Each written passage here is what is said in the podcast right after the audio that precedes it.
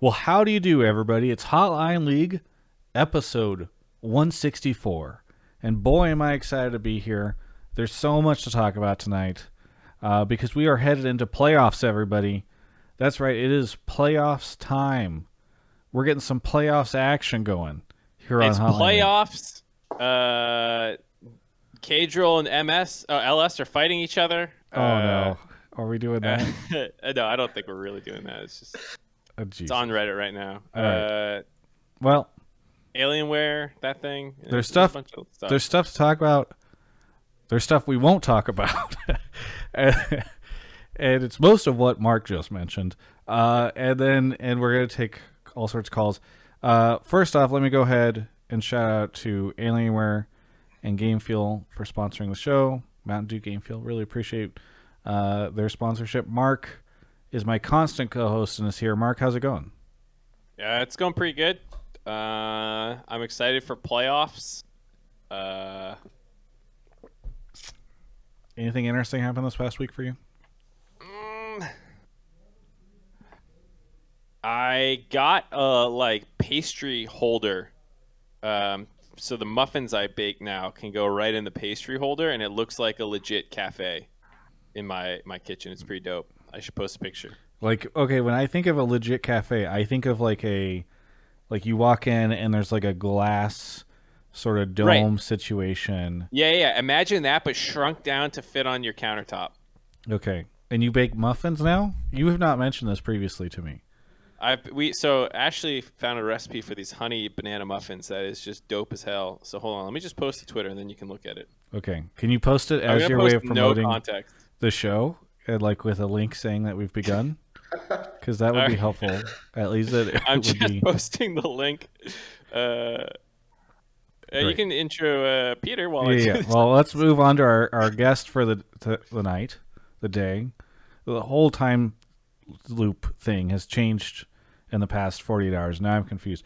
Uh, Peter Dun is here, coach for Evil Geniuses. Peter, do you want to introduce yourself and sort of your history in League Esports since this is the first time you've been on the show? Um, hello, everyone. Nice to meet you. Uh, I'm Peter Dun. Uh, I'm the head coach of Evil Geniuses. I've worked in various regions before. Um, you may know me as the guy who's who was helping to coach MAD Lions to their play-ins performance last year. Right. That's my most recent my most recent international performance. Um, other than that, uh, looking forward to hearing to talking all things NA. Yeah. Uh, I, I I know you from having the most clipped but insightful tweets ever. You like I don't know when you started doing them, but you had like these really short tweets that used like lingo that was like Oh, I remember that. Okay, so so four years ago, five years ago, uh, like I I missed qualifying for Worlds. Um, so I did uh, like one tweet summaries of all the games. yeah. Um, like just summarize every single game, and then did a second tweet if something interesting happened. Uh, but yeah, wow, I've completely forgotten I used to do this. Yeah, and they were so like I don't know. You had to to because I think this was back when it was like 140 characters too. Yes, so you'd yes. summarize a game in the 140 characters, and it was like almost unreadable unless like you just filled in words on your own for like what you were saying. It was, it was really fun. Yeah. I just realized that I really like your tweet is so awful and will drive no traffic like to this mark. Dude, but Compared to the normal ones you do where it's a screenshot of the, of the stream and like you're like in all capital letters with some clickbait and all that stuff. This is uh, atrocious. I disagree. I already have three people replying. That's like more engagement. Can you, can you, do you, you have the, get. the thing where you can look at your Twitter analytic, like individual Twitter analytics, right? View tweet activity. Do you have that? Uh, yeah. Okay, so how many people have clicked the link that you put in it versus like last week's? Uh, link clicks two. All right. on. Cool. So I think I I, can't think believe I think the fact that you've had two people click it. Hold is, on, hold uh, on. I just it's I got to compare it to the other ones. Okay. All right. Astro's Edge in Twitch chat right now says, "Please upload these to Spotify."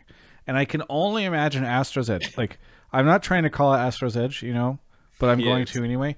Like, Astro's Edge must have come to this channel and typed, "Please upload these to Spotify," having done zero search whatsoever on Spotify.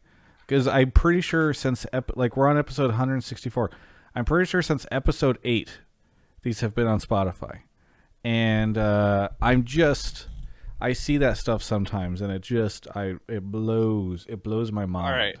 The Emily Rand one had 181 link clicks by the end of the night. Okay. So we're gonna go find out exactly how many. Uh, just a picture of my like kind of cafe setup. Because there's not even like the thing is that people miss even the fact that there's a link there. They just see the muffins. Like I don't even I the just I saw like Flickery dickery doc, these tweets are sure to rock. Tweeted 12 seconds ago. Oh wait, this means Hotline League is on. Thanks, Mark Zimmerman. yeah that- Mission accomplished. that, person came here from my Twitch chat and uh, and Everyone, go click the link to fuck with the analytics as a. they- Whoever that is, that's an awesome Twitter name. yeah. anyway, let's get into. So first off, maybe we ask Peter a couple questions about coaching EG. Mark, Yeah, I don't sure. know if you Let's uh, serious. Let's. you want to throw any his way at the start after you've tweeted your muffins. Uh, I mean, I would just like to hear a little bit about like how NA has been coaching here. I mean, I know you, you had a It's like three weeks, interview- right? yeah, Yeah. You, you had an interview and stuff. I think I saw on the front page of Reddit not too long ago as well, talking about this. But in case anyone missed it, just like how's it been here as like a scene, and then also like with EG uh, in particular. It, it's been great. I mean, I've I feel like I've been misled about the climate in California. Um, it's been cold and raining for the entire time that I've been here, um, which is a good thing for me as a Brit. Um, I mean, all I can say is, you know, I've, I've been here for, for three weeks. It's really great to meet meet the guys. I mean, obviously we have a roster full of veterans, so um, it's mainly been about uh, rather than pure teaching, it's been partly down, partly coaching, partly negotiation for how we're going to um, play a single game style when all of these kind of veteran players have all of their competing styles for how they want to play the game. So it's been fun. Also been working with Amateur and Academy, who had their their series today. Um, wasn't wasn't the greatest series. It was decided at level one in both games, and both games ended in 25 minutes. Uh, but it's been fun working with those guys too. So I'm really glad to be here. It's been hard working from Europe because the delay um, between in communication kind of made it impossible to lead review and that kind of thing. So Yeah, Mark. Did you know he he only got here around the same time as Broxah? He he his like visa issues paralleled like the Broxah stuff. I didn't follow as closely as when he got here. I knew for lock in and through like the first week, Peter wasn't with the team, but I, I didn't know when he exactly got in. Uh, I arrived the same day as Broxah, basically. Um, but uh, obviously, I you know I can still coach. I just can't do you know team coaching. It's just uh, Yeah. one-to-one coaching and analyst and scouting and that kind of. Yeah. How have you worked much with uh, Kelsey directly? Uh, Kelsey and I talk quite a lot, uh, just in general. Um, but it's yeah, it's been it's been good working with her. Um, she's she's mainly doing stuff on the collegiate and the amateur and the academy side, so so she doesn't do anything with the main team. Uh, but yeah, we, we, we work together um, a lot, especially especially with academy and amateur. Um, it's it's been really great working with her. You you tweeted something yesterday. Somebody tweeted at you and was like, "What's it? What's it like to work with?" Hang on, I, I need to go find this. What's it like to work with a player who like? Oh, how do you coach a player that runs it down mid? And you said, "Sorry, no idea. I've never had a mid laner who plays like this before." Yeah, I mean, the only the only two the, the two the only two mid laners I've worked with in the past three years have been Humanoid and Jiizuke, and neither of those fit that archetype. So Okay. I'm afraid I just don't have the experience in this area. to help me. Yes. I don't know. He did get first blooded in a unbreakable record uh, in the CLG game. I don't think it's physically possible to die faster in a pro game than than that one. Yeah, I mean that was very impressive. I mean, I like I I'm, I'm impressed. But I mean, the key thing is that CLG don't win any games where they get first blood, right? So he was just Oh. securing us the. Oh, Tactical int. it was Yeah. how quickly could he get? I see. I see. Well, we wouldn't we wouldn't we wouldn't want to accidentally have you know Svenskeren invade and you know get a kill on on the on first buff. So he was Yeah. just securing the win. We needed a win Nice. going left. Genius. Okay. Um Well, I'm sure a lot of people have more questions for Peter as as the night goes on, uh, but a couple different things. So now we have our six teams. We know when they're going to be playing. Uh, folks can go over to. I'm not going to pull all of it up, but people can go over to lolesports.com to see the schedule. Um, and excuse me, in the bracket.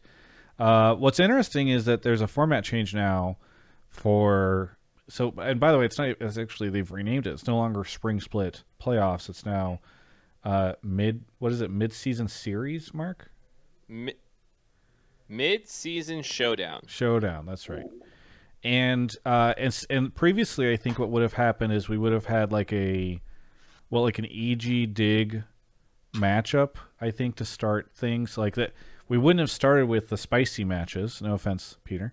Uh, we would, but now we're starting with TL, TSM, C900 Thieves. We're starting uh, in the upper bracket, which I think is very interesting. So uh, we get like straight into some really crazy games, especially that TSM TL game, because I think a lot of people are curious. Like, I think a lot of people project C9 into the finals, and they're curious who's going to join them there. So that'll be fun. Um, uh, wait, was it this exact same last time, Mark? What? People are saying that the schedule and everything was the same last time. There were eight teams last time, no? Well, for spring, In spring there was six. But did they they have the schedule start with in the upper bracket like this? Yeah, I'm pretty sure. Um, I would need to look back, but I'm pretty sure it's it's the same. Yeah. I mean, so Sherman says it's a very similar format to last year. So I'm going to say that there are some changes, um, and uh, that's what I'm going with. I'm excited by the little changes that they made to make it even Well, better. so I'm year. pretty sure there were three games a week, and it was over three weekends. I, I think there's two games a week, and it's over four now. Maybe I'm crazy. I, I could be crazy. I mean, all, all I say is it's fantastic for us. We get 14 days before we have to play our first game, and we don't have to play. We don't have to play Dignitas, and we're zero two against this season. I so, love you know, I love this new format. But the You dodged them. That's that's why you guys went for six. You knew they were going to end up fifth. And, yeah. We'll, we'll, we'll leave it. We'll leave it to Cloud 900 Thieves. yeah. regardless, uh, so we got that. Uh, we can take a bunch of calls on that. Who, who, how, how do people think the games are going to go this weekend, and the strength of the different teams? Obviously, easy questions for Peter, and then uh, I think what's fun about this this show, which we get once or sorry twice a year, is I have not cast my votes for MVP or All Pro uh, or I guess like coaching staff. Maybe Peter can convince me that EG deserves coaching staff. I don't know. um, but Mark, have you cast yours yet? No. Uh, Okay. With the dive and all this stuff going on, and we have meetings today, I just don't have time. And to do it uh, and Peter, I don't know. Have you ca- you ca- you vote? I assume. Yeah, we've. uh, Okay, and you have probably not cast yours yet. No, I haven't cast it. Okay, so here's what I'm going to say, Hotline League callers. You have in this our moment. build our ballots. You have in this moment the chance to sway, make arguments, convince us.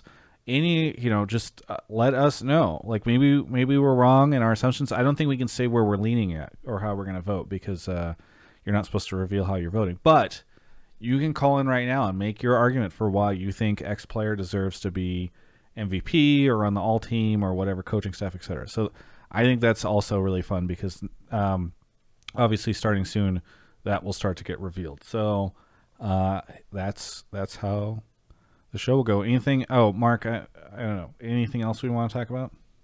No, I already pulled some people for some playoff predictions. Pulled some stuff about you know talent development. And, uh, Oh, you're already pulling people. I'm I'm I'm pulling them right away. I don't want to. I don't want to keep Peter waiting. Okay.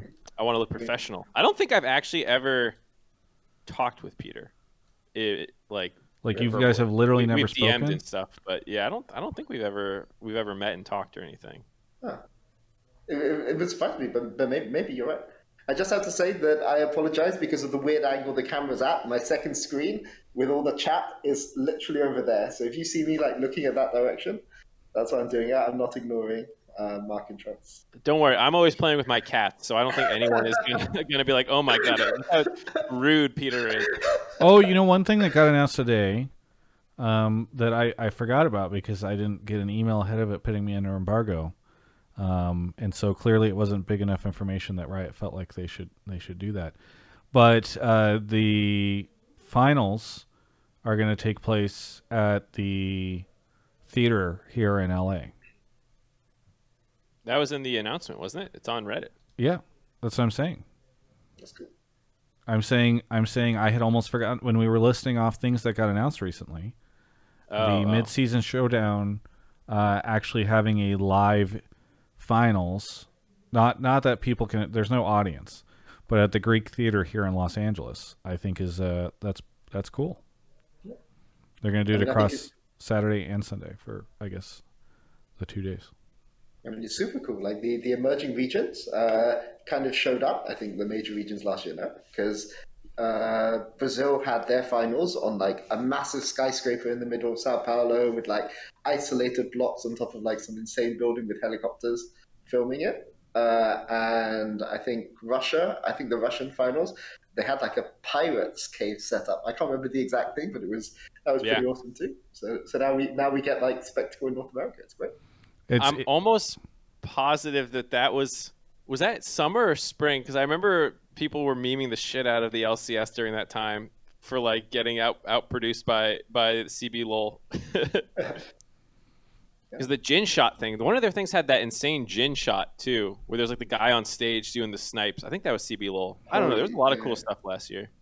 Yeah, Brazil always has insane shows. Like the, the, the finals in Brazil always have the most ridiculous openings. So Well, either way, I'm excited for it. I mean, this will be, to my knowledge, the first time that we have players sitting in on on a stage for over a year now. So I think that's really exciting. And I also, you know, I'm really curious. I hope Riot is able to do something really cool. Presumably, not having an arena full of of fans creates some sadness. You know, it's like okay, well, you can't get the cheers and all that stuff, but maybe you, you can do some really cool visuals. Uh, you can do some neat sort of takeover of that area of the like theater and like show some cool stuff. The Gappies just fill the arena with Virtual carbon- versions of Sherman. yeah. Um, yeah, I think it'll be great. Um, anyway, I think that's going to be. Should It's, it's just exciting to see that. Yeah, should we take our first? Should we bring in our first caller? Sure. Uh, I guess I will spam Discord in Twitch chat for people who have never seen this before. Uh, it's a live call and show. You can go ahead, click the Discord link. When you get there, go join the Pleb Calls Pleb Calls 2 voice channel. Put your takes and your topics up in the Pleb Topics text channel. If I like it, I'll pull you into the waiting room. We'll hang out. We'll do a quick audio check when it's your turn, and then we'll pull you into the on-air room. And uh, if you are a sub, thank you first off for being a sub. Uh, be sure to sync your Discord and your Twitch chat so that you can get access to the subtopics channel, which uh, moves a little slower and does give you, um, you know, a d- bit of a decent chance of, of getting into the call. Uh, while we're waiting on Mark to come back, which by the way, I need to pull up this so that I can see. Okay. While we're waiting on Mark to come back, uh, some sub shoutouts. Uh, thank you to Ventus Official, uh, Bomber X, Pilgrim Panda, Flick Nickum, uh, I Love You Chat, uh, Iron Scrub Vaults, and Spencer Neutron. Squirtle Squad is here. Squirtle Squad, welcome back to the show. You've been on before, yes? No, I'm actually I, I'm another guy named Squirtle Squad Rip. There's a different Squirtle Squad. I mean, it's the Squirtle Squad, dude. yeah, There's Yeah, it's, it's just one- it's just one of the squad. Come on, Oh, Travis. okay, okay. Sorry, I thought that uh, previously the caller had been the entire squad. I did not realize this was an indiv- individual Squirtle from the squad. Uh, where are you calling from? Uh, Charlottesville, Virginia. Shards. Okay, what do you want to talk about on the show? So here's your so Mark and Travis and Peter. If you haven't chosen your MVP, your MVP is Alphari, my boy Barney Morris. Um, I think it's hard to see Liquid succeed without Alphari just from the eye test. I think the biggest thing that he does is he just like gets ahead, either with Santorin or not, and then moves around the map to help the team. I have stats actually to back it up. I took the five minutes to actually research just on on stats. So for him, he has the highest goal difference at 15. It's 905 gold. The next closest is Huni at 209. He has high CSD at 15 and 16. The next highest impact at 6. He has the highest solo kills at 9 at he has high solo kills. Um, he has basically the highest KP, 68%, second highest to impact, who's also, you know, a good player too. And he has also the highest KDA for top laners in the league. Contrast that to Blabber, who's like the jungler that's kind of in the running. Um, his his CSD at 15 is tied with Santorin. His goal difference of 15 is 442 versus 381 of Santorin, so pretty even there. His KP is second, eh, which is cl- it's close to Closer, who has 76%, and the, basically the best thing that Blabber dominates in is XP difference at 15 and first blood percentage, but he's also second highest in KDA to Santorin. So I think Alphari just hands down has the best stats in the league. He's the best top player in the league, and he definitely deserves your MVP votes. MVP votes. What? Uh, well, you made an argument for all pro top laner, right? If if you're saying that he's like the best top laner, but I don't, I don't know. Oh, I guess you mentioned the other stats as well. I, I, it's it's harder. I feel like when you're comparing across that stuff. I don't, Mark. What do you think? Uh, I mean, I think it sounds like from what I heard in the community and stuff that the two main candidates that people are discussing are Blabber and Alphari. Um, I think both them like I haven't dug in and done my like full research, but my initial leaning is towards Blabber. Um, I think his dominance over the rest of the jungle position for most of the split was pretty incredible. Um, Alfar has obviously been been incredible in the top lane as well, um, but I felt like I saw Blabber just take over games pretty consistently. Um, and have a larger effect on the games that C9 was winning.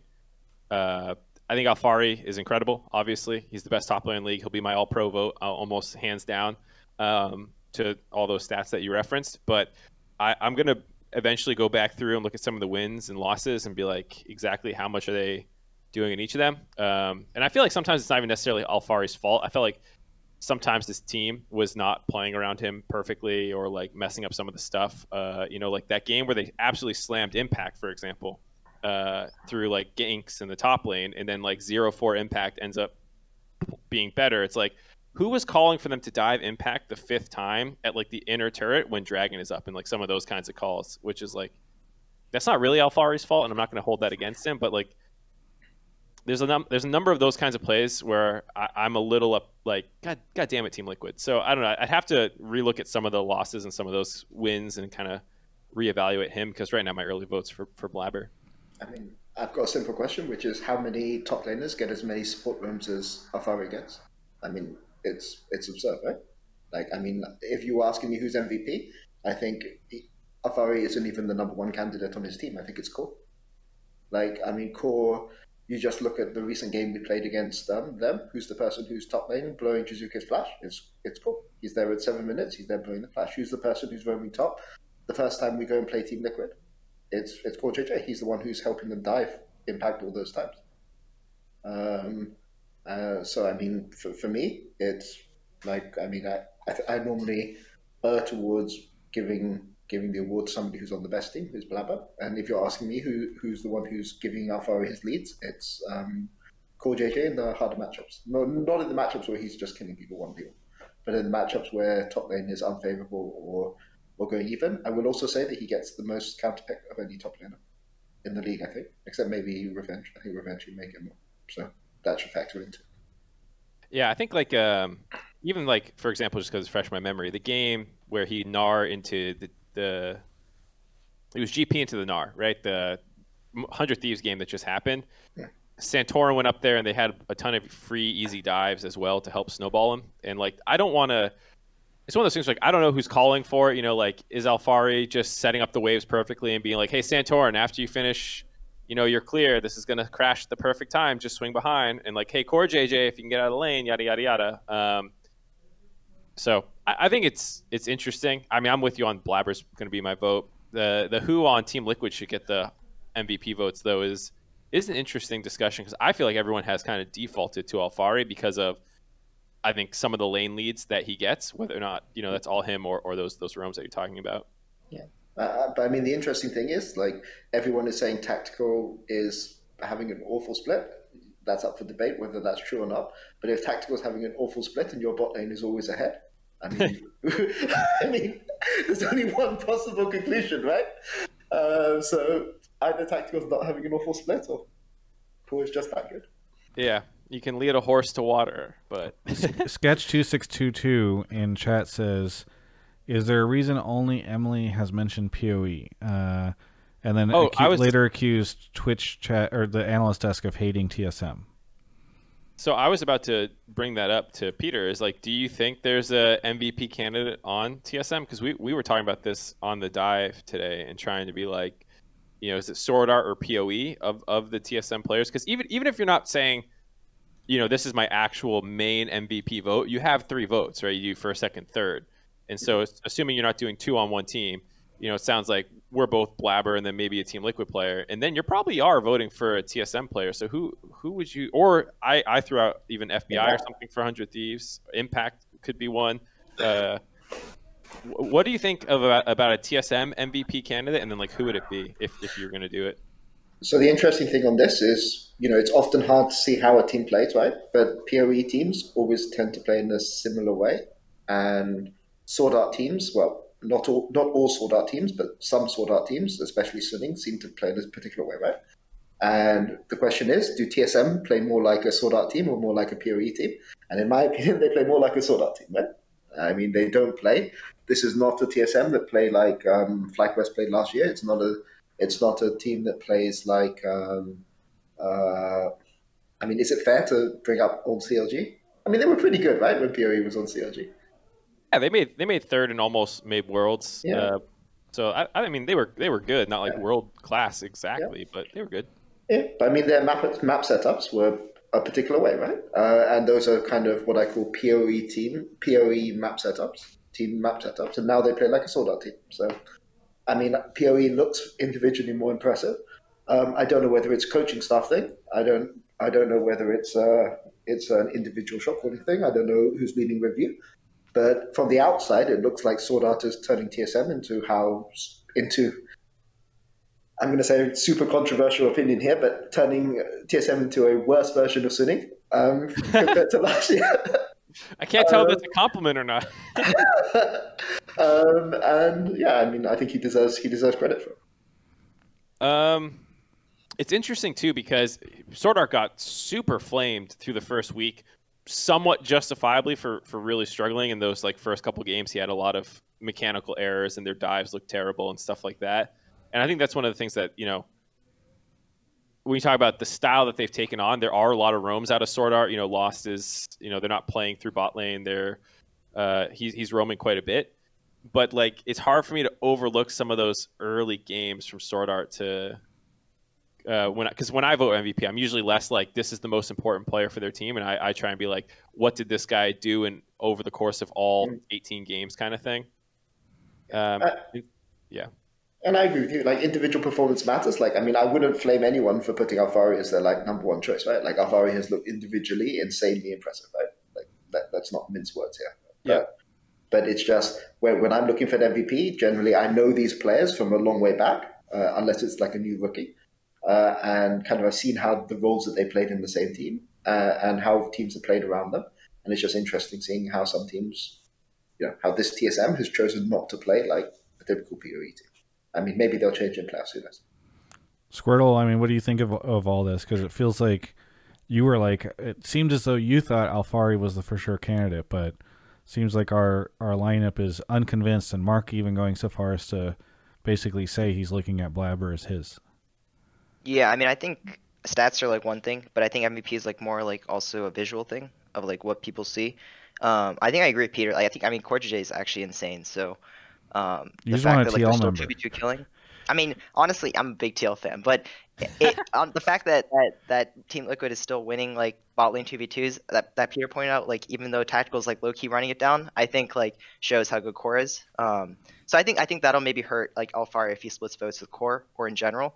Um, but yeah, I, I don't know. I'm fine with either TL player player getting. I think TL has like the best roster, and they're probably gonna just throw the whole um, mid-season showdown um, coming up. So, Why should Blabber not get it?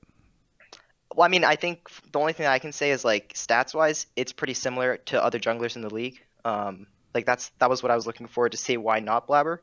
Um, but I do agree, Blabber does take over games, so he's really good. So I don't know. Pretty good. I mean, I will push back a little bit on the Blabber stats are close to other junglers. Um, he has 3.1 kills and assists at 15 on average in a game. The next closest is Santorin at 2.2. And this is like you heard a lot of junglers complaining that this is support diff meta. Um, and like, oh, it's it's a lot of power farming, you know, for a while they were like just got full clear and do objectives. Like a lot of people were talking about stuff like that, but Blabber was still an, and is still an absolute monster in the early game and finding kills. His ganks are really efficient. Uh, he will just fuck up the other jungler as hard as he can when whenever he sees the opportunity to. Like, I I think he is uh, an absolute monster. uh, well, Squirtle Squad, anything you want to say before we move on to the next caller? No, thanks guys. Appreciate it. Have a good one. All right. Off Mark goes to find our next friend. Uh, thank you to Spencer Neutron for three years. Uh, Jaffe58 for the one year. Avura for 23 months. Uh, Chavul, Quiblo, Le for a year. And uh, Peter Exponer. Thank you. We got Rahulio here. Is that, am I saying that right? Uh, Roholio. Just Rojo is fine. Rojo. Okay, I tried to pronounce it with like an accent and get fancy, fancy, and um. All right, so well, Rojo, where are you calling from? Uh, Red Oak, Texas. Red Oak, Texas. What do you want to talk about on the show? Uh, I want to talk about the idea of um, player development kind of being a symptom of a problem rather than the problem itself. So I think that staffing and coaching development should be the main focus of teams rather than just player development because you have to have someone to develop the player before the player can be developed. Gotcha. Do you think do you find uh, all the current coaching staff in the LCS to be disappointing? No, not at all. Um, I just think that it's kind of unfair for some coaches, like Bjergsen, who, if given time, maybe would be an incredible coach, but he's just kind of thrown into the head coach position. Um, or like another example would be Mithy, who stepped down from a head coaching position. Well, so so Mithy intentionally, like I did an interview with him earlier this year. He intentionally stepped down from the head coach position because he decided he wasn't. It seemed as though he he felt like he wasn't ready for that kind of like mm-hmm. on on his shoulders again. So um, I don't know if that helps your point or if you think if you're. I, I think that if he was given the the time under another coach, or given time um, as support rather than as the head coach, he would be a great coach now, and he would probably feel more confident in the head coaching position. Gotcha. So maybe the idea is that we're rushing people into head coaching roles. You you would argue perhaps that um, Moon or Galen for CLG similar situation, like maybe he helped a little bit with the academy team, but we're we're putting a lot of, of people, perhaps players, into head coaching roles. Do you feel like it, we're doing it too quickly? Yes. Okay. the The only question I have for you is like, then are there? Do you feel like there's a lot of other candidates that are ready for that head coaching role? Like who? Because you obviously like on TSM, you have to have somebody else in that role before Bjergsen gets there. So would you just have like, I don't know, Parth there? Um, I mean that's obviously a difficult question, and I guess my my take is very like long term focused rather than just hey, just solve the problem now and just ship, uh, clip it and ship it. But um, yeah, I, I actually don't know how you'd solve the short term. Gotcha. Okay.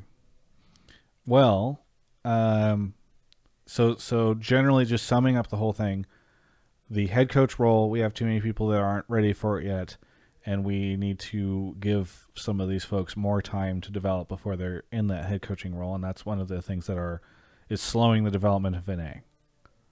And across just not just the head coaching, but just in general, being really intentional intentional about making coaches rather than kind of shifting them into the coaching position. Gotcha, gotcha. Okay, well, Peter, let's throw it to you because you you've obviously coached for some time.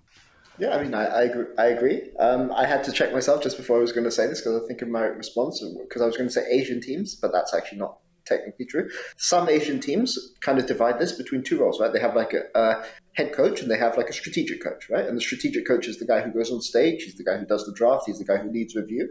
And the head coach, it's not like the head coach has no power at all in review. He he he will help individual people, but the head coach's role is kind of to be a generalist and he has to have game knowledge and he has to you know, to understand how to moderate discussion and all of this. But what he's there for is to enable the guy who's the strategic coach.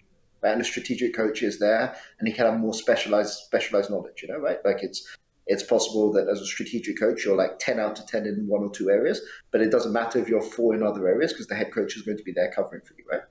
Um, and I think as we see more sort of sophisticated coaching setups happen, we talk about kind of how a team works together on stage, how you know you, you need to balance a team. You know, you have a high resource player, so you need a weak side player, right? Um, and I think you're going to see that in coaching staff as well, right? Like we talk about how how to balance a, a playing a, a, a, on stage uh, roster, but you also need to balance how your coaching staff works. You can't just have all these people who are um, specialists in communication and conflict resolution, and nobody who has in-game knowledge. Same same token, you can't have everyone who's a specialist on in-game knowledge as well. Right? You need to have a balance. And sometimes, if you have only people who are specialists on in-game knowledge, you don't have um, somebody has to go out in a role that's not the most convenient for them, right? Because they have to fill another type of role. Um, so I think as as as coaching and development goes on, uh, and develops, we, you're going to see more kind of sophisticated approaches. From my approach, I think you, yeah, I, I think like you can't expect there to be insane talent development, especially with young players, unless you have unless you invest in your academy coaches. I mean, it's just common sense, right? Like academy matters more than than LCS because in LCS you have veterans who can who can who can take over a lot of that coaching responsibility for the newer players. But who's going to do that in academy? I mean, you need a coach, right? I think uh, to that point, though, um, about the different roles that coaches can have, because uh, the callers sound like you know you need to invest in a coach who's going to teach the younger players, whereas I don't think that's necessary for improvement. Obviously, it's great if you have some ex pro who's going to be able to like a Reignover like re- lead these guys or a Westrice who seem really important for C9's development. Um, but I think having just a really good environment for these players to play in and making sure that you have someone who has conflict resolution skills, like you're saying, that can, when the players start butting heads on how to approach the game and what they should be doing, this kind of stuff, having someone who can who can guide that discussion so it doesn't evolve in the way that you know, like Lena was sharing a story on the subreddit about you know Hanster and Reggie playing a one v one if Hanster should play more Gragas and solo queue, you know, like having systems and roles in place. Like you don't necessarily need someone to tell you how to play Gragas as much as sometimes you just need someone who can get the team moving in the right direction. And so, to the caller's point, like, yeah, you should invest in your coaches who can um, guide that development just as much as you should find someone who can actually give you the right answers to game related questions as well. Um, and sometimes it takes longer, it feels like, to find people who I, I, like, I guess there's more people who can fill the conflict resolution role from outside the league ecosystem or who can bring that experience who also play league versus like you need specifically a really high level player who also understands 5v5 competitive or maybe they're specialized in, in, a single lane or whatever but i feel like that knowledge is, is maybe a little bit harder to find. P- peter how, oh go ahead. Uh, no sorry uh, but i agree but uh, also it's, it's worth saying that if you are somebody who's had a successful playing career, you should naturally have an advantage over somebody who's just coming in fresh. But there are a lot of like players who even you look at conventional sports, you look at so soccer. You know, you have players who were star players in their time who who knew what they wanted from their teams, who who could give their teams a, an identity somebody like Johan Cruyff in, in, football, and who turned out to be very good coaches as a result. Right? Um, and but at the same time, you also have players, um, people like Mourinho, who don't really have that kind of a, a, high level playing background. So I mean, you can you can get these kind of things from from all areas.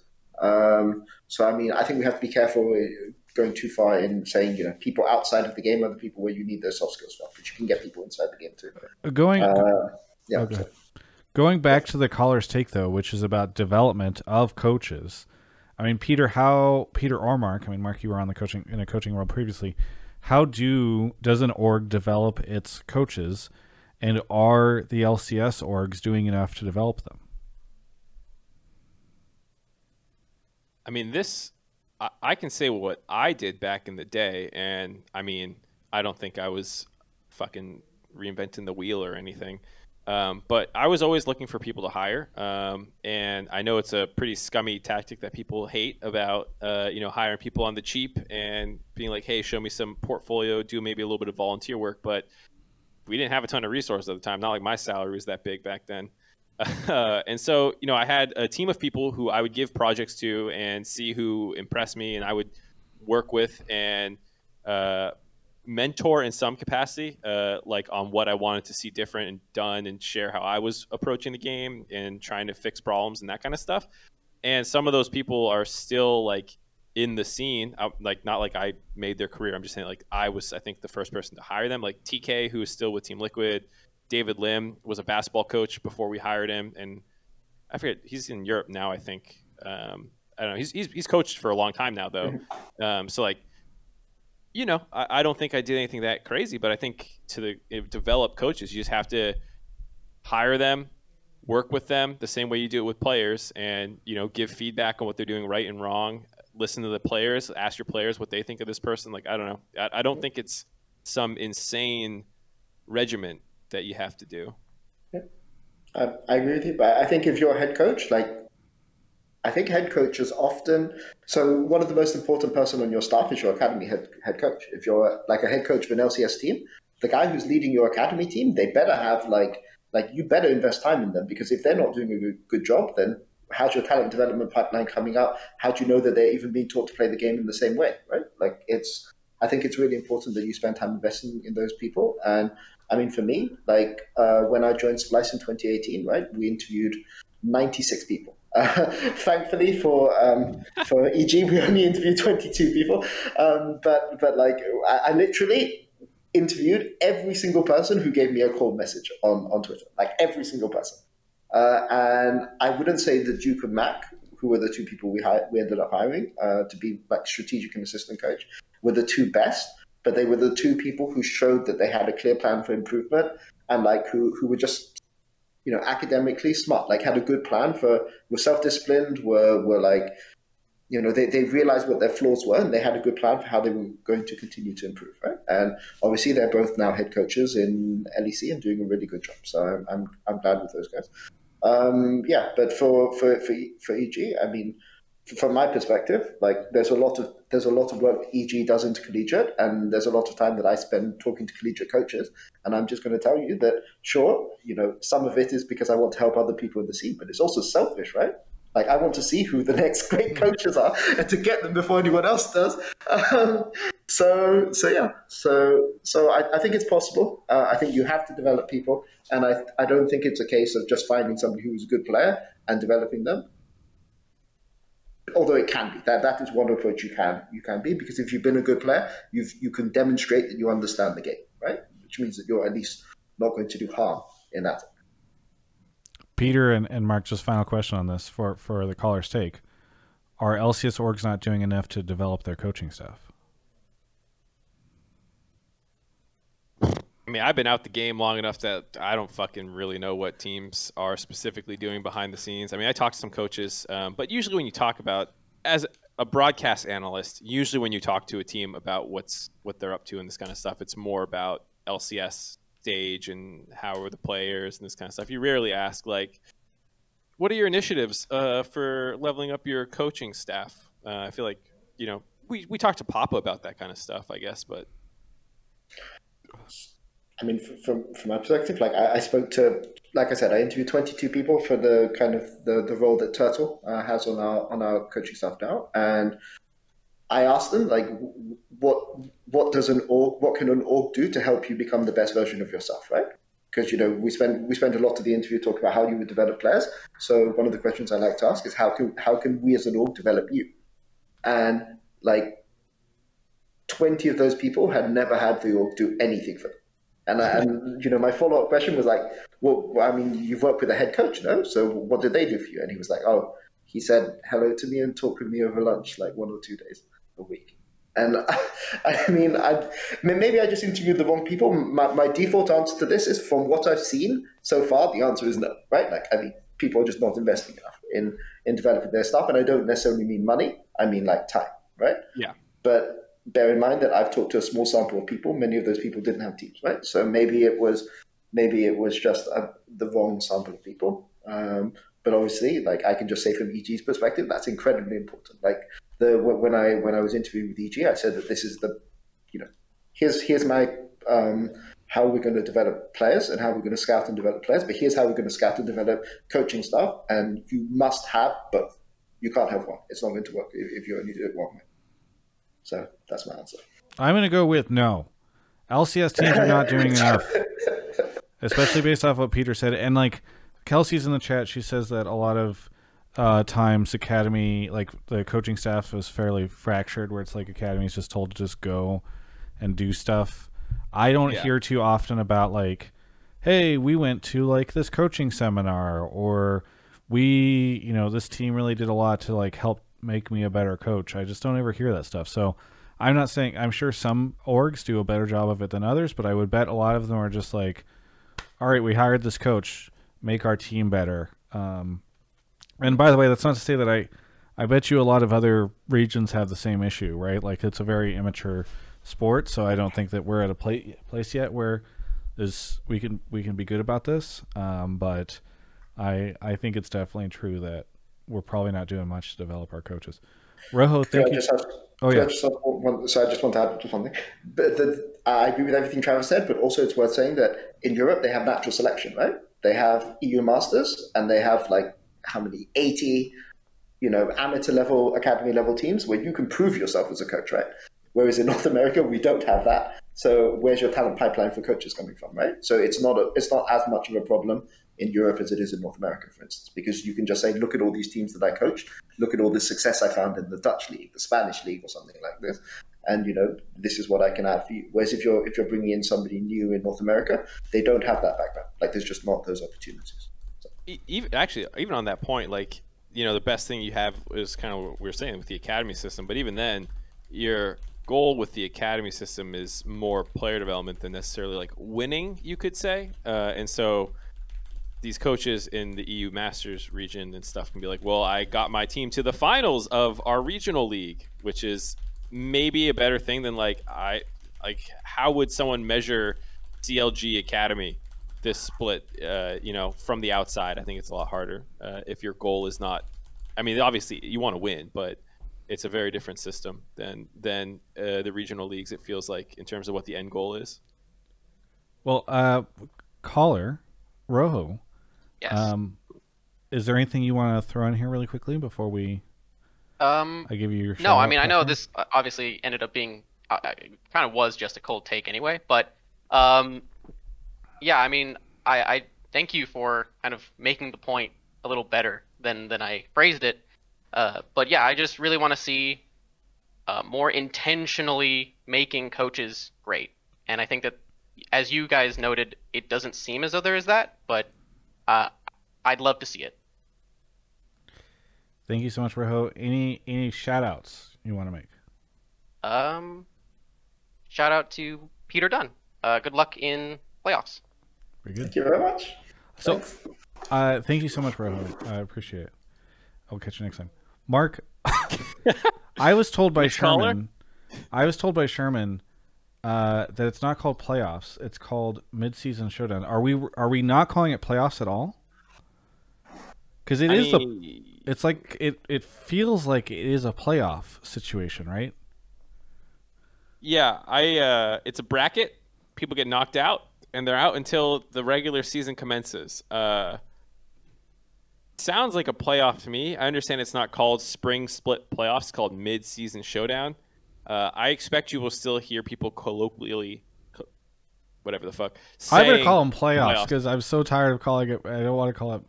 the. MSS Yeah, maybe MSS is okay.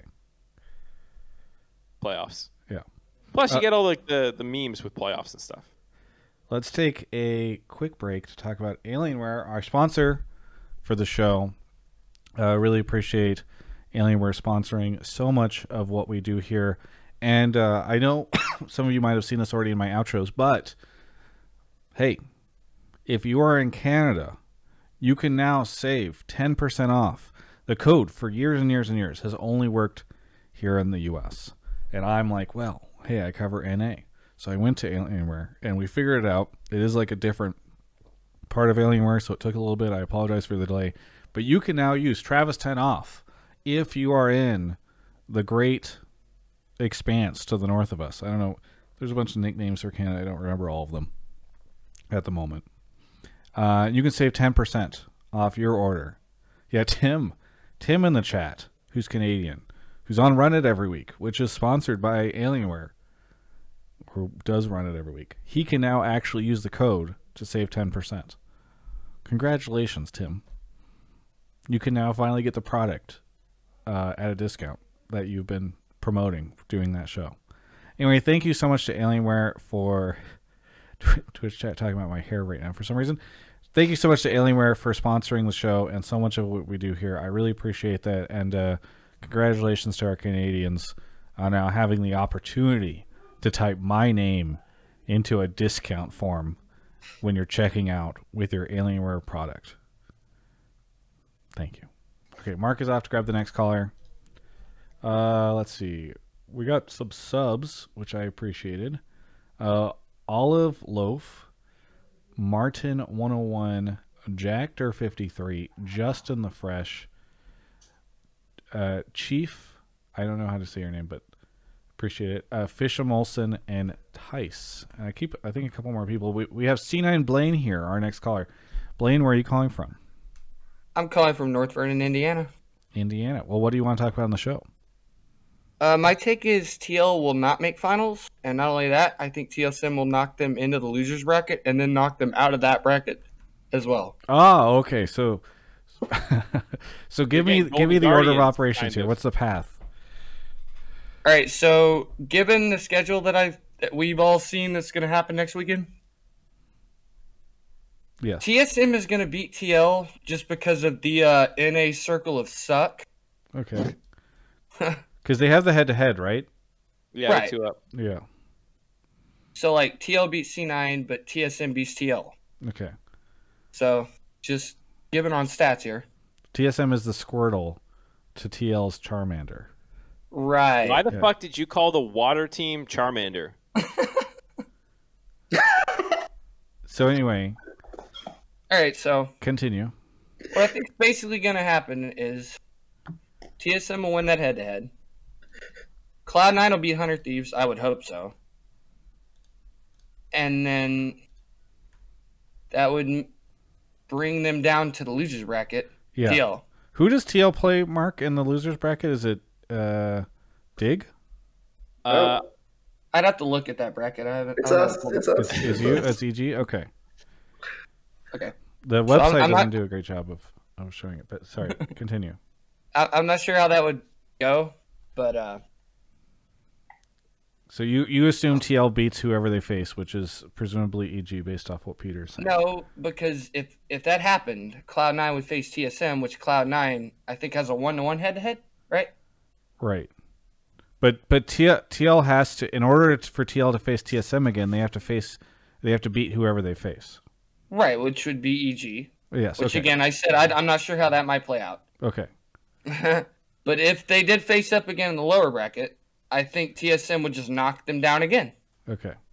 Because Uh, I, I I won't say that TL's not C9's kryptonite, but if C9 never faces them, they won't have to deal with it, right? we're we're deep into bracketology. Yes, like- bracketology. I like this caller because our, our record in regular season is one to one one versus every other playoff team except Dig. So that means Right. that yeah, we have a one in sixteen chance if we just run the gauntlet.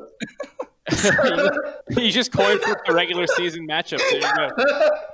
we just coin flip every single round. I like this. I like this. Okay. Uh, Yeah, I just wanted to hear y'all's take on it. Well, so I thought, no offense, caller, but when I thought we pulled you, I thought you were gonna have some like, well, TSM does this real good, and I think Jensen's been bad this split, so there's a mid mismatch or something. I thought you were gonna give me some in-game stuff to dig into, but you kind of just went like, here were their heads-to-heads this split, and the playoffs will play out exactly the same. Well, like, I mean, I mean, if you look at their games together, though, it's yeah, kind of. Do you, do you do you you feel like TSM naturally counters TL besides the the record? Caller. I mean, yeah, They're Okay. they're 2-0 against them, and it. I know. I know you keep referencing the record. I, I I know I know. I won't say it wasn't close, but like, I think if they went to a best of fives and TSM was able to put together at least the 2-0, I think they could pull out that last one. Okay, okay. Do you have do you, is there what about the matchup besides the record?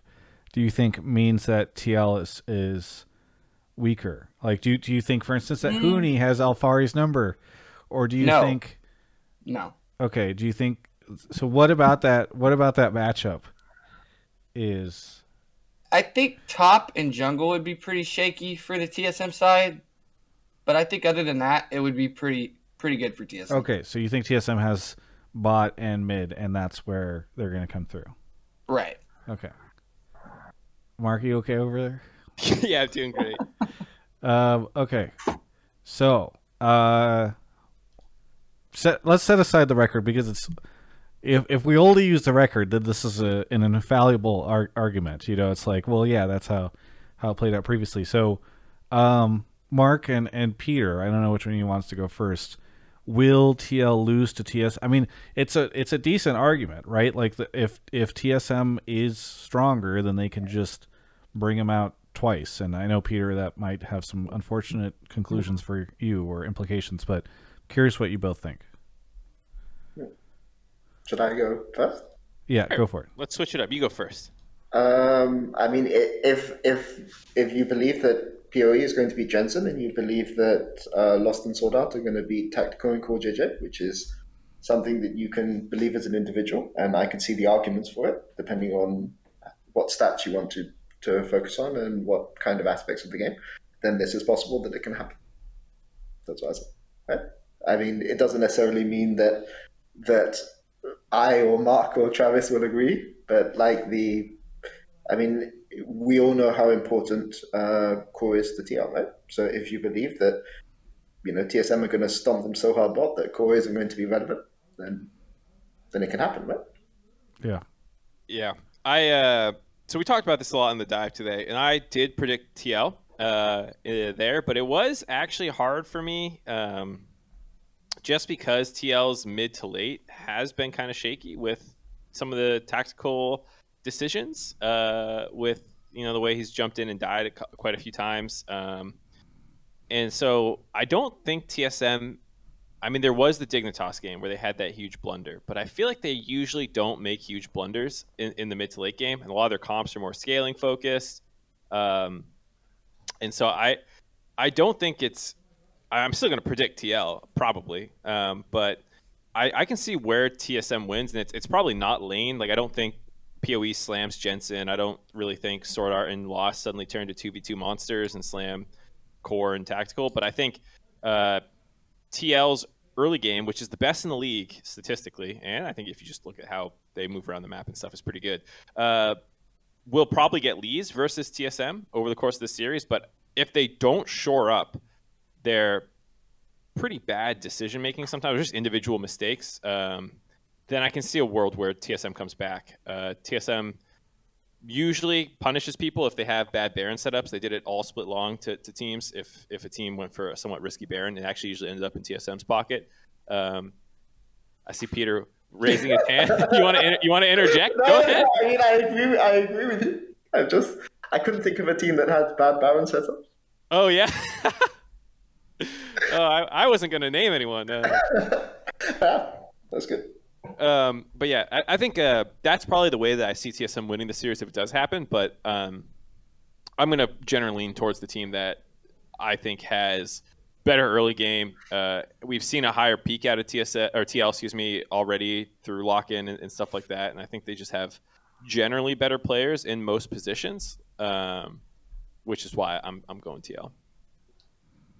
All right. Well, uh, I don't, I don't know, Blaine, if you have a counter for Mark uh, there, or if you want to break down why he's wrong. I, I, I really can't. I really don't have one. Um, It's I okay. think, I appreciate it. Is, Yeah. there, is there anything you want to say uh, before you go on to the next caller? Uh, no. Shout out Travis and the boys, Alienware, and Game Fuel. Thank you so much for the call and thank you for the shout outs. We really appreciate it. No problem. Have a good one. Uh, you you too. I love that guy, man. he shows up with his take, and that's all he's going to talk about. And if you try and try and redirect it, he's like, "No, 2-0, that's it." Yeah, yeah. I also Uh, like Peter's Peter's version of, of soft flame. You know, he's like, if there's a world where you think this is going to happen, then you know that's that's your prerogative to think that way, uh, and maybe that'll happen. I mean, it, it, it could happen. Yeah. Okay. Um, Mark is off to grab the next person. Thank you to CR Simba, OPTSM fan for gifting a sub to Tim, OPTSM fan for gifting a sub to Command Attack, and Little Sleepy for the Prime. Um, Peter, have you always wanted to coach in in North America? Yeah, I wanted to coach in every major region. So I've I've collected almost all of them now. Just have to try to coach in Korea one day. Pretty hard for a foreigner though to Yeah. coach in Korea. Not easy. The last one who tried, uh, things did not go well for him, unfortunately. No, he, it wasn't too bad, no, because Sandbox started pretty pretty poorly. but No, they- I wasn't talking about him. I was talking about this past offseason. Hash is here. Hash, where are you calling from? Uh, Leesburg, Virginia. Shout out to my boy Steve. Your boy Steve. What do you want to talk about on the show? So, um, basically, C9 will get to um, finals, but the caveat being like they're the way to get there is gonna be a little bit um, a little more unconventional, unconventional. Yeah. Okay. So how uh, unconventional in what way? After after winning against um, Hundred Thieves, they will end up losing uh, losing against TL. So I'm already saying that TL is gonna win against TSM, and then they're gonna climb their climb their way back up to finals. Okay. So you think that they'll and then sorry, and then they do you think they win or lose against TL again in the finals? Mm, I'd say it'll be a, a rather close match, considering now they ha- they have an idea of what of TL after after losing against them. But I think it's gonna be a close match. But I do think C9 will probably take it. Okay. So they lose the first time and then they rematch in the finals. Yep, Okay. basically. Uh, why do you think they lose to T- TL in the first situation? Well, mm, so of course, as we saw in like the regular season, we saw there it's pretty much clear that there was a lot of there's still some growing pains that um CNAM has been experiencing. Of course, with IMT, um, most recently they basically just gave away the Baron when they should have just they're clearly just committed to it and they just run away as soon as Nocturne Ultimate, uh, say ulted into it, and it just they just walked out instead of just committing to it even though they kind of inherently won the fight overall, it's still something that they should have just um just just stuck just stuck their guns to, and and you can see a lot, and their games haven't been really over. Even if they're winning, their games hasn't been really convincing, to per se to say the least. Gotcha. Uh, well, Mark, you want to start off on this one? Uh, I mean, I don't know if I want to get into the weeds of they win this time, but then lose this time, and then win again. Well, I assume thing. you have them against Hundred T. Yeah, I, I have them pretty heavily against 100 Thieves. Um, I think that they're probably the favorite for me uh, through playoffs right now. Um, I don't worry too much about some of the losses that they suffered um, in the regular season. I think they were experimenting quite a bit with their drafts with uh, the five range comp and stuff like that, which are pretty difficult to pull off. And um, I think that their individual levels haven't dropped. Uh, a lot of that stuff was like, oh, you, you know, didn't black shield the right person this one time, or you're you didn't force them through the traps of Caitlyn and Viktor Gravity Field and stuff. Like those those kinds of mistakes, I think, are a lot more champ specific than just like player inting. Like I feel like I've seen tactical misposition a bunch, for example, of, of a player that I think isn't necessarily playing great right now. So like I don't I don't think C9 I'm too worried about. Um, meta still feels like it suits them pretty well. I think that they have great players in every single position. The one that you would point to would be Fudge as like the oh he's a liability, um, but I think they've done a lot better job of integrating him. Uh, they can put him on weak side if they need to, um, and so when you go up against TL, presumably in the semifinals, to the caller's point, we'll have to see what happens because I feel like that is kind of the biggest question mark still. Uh, but that aside, I think they match up pretty well versus everyone, uh, pound for pound in the playoffs. I mean, I would think it's. I would guess that you would think, Mark, that they win that TL match? Because you have TL beating TSM.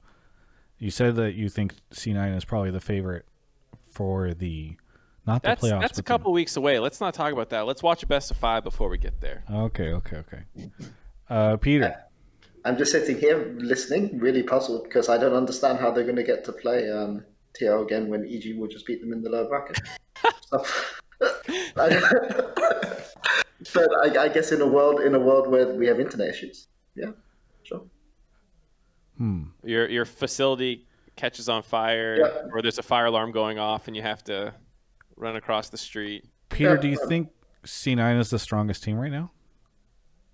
Mm, I think it's the way that NA works this year. Is it's very, very matchup dependent. Like I think certain teams have advantages against certain other teams. I don't think it's always the teams that have won 2-0. Um, but I think that there are some teams in the league that cannot beat C9 in a best of five. It's not possible Why do you think that NA is so matchup dependent this year? um, because I think that it, teams haven't had enough time to adapt because there's only because there's three competitive games a week, right? And the season's only six weeks long. Lock-in doesn't count, right? Like people may say lock-in counts, but I mean, most of the teams didn't have their full rosters. People are still adapting. People are still bringing coaching staff, playing staff. It takes a lot of time, right? Um, and that means that it's really hard to add a lot of sophistication and different styles into your play.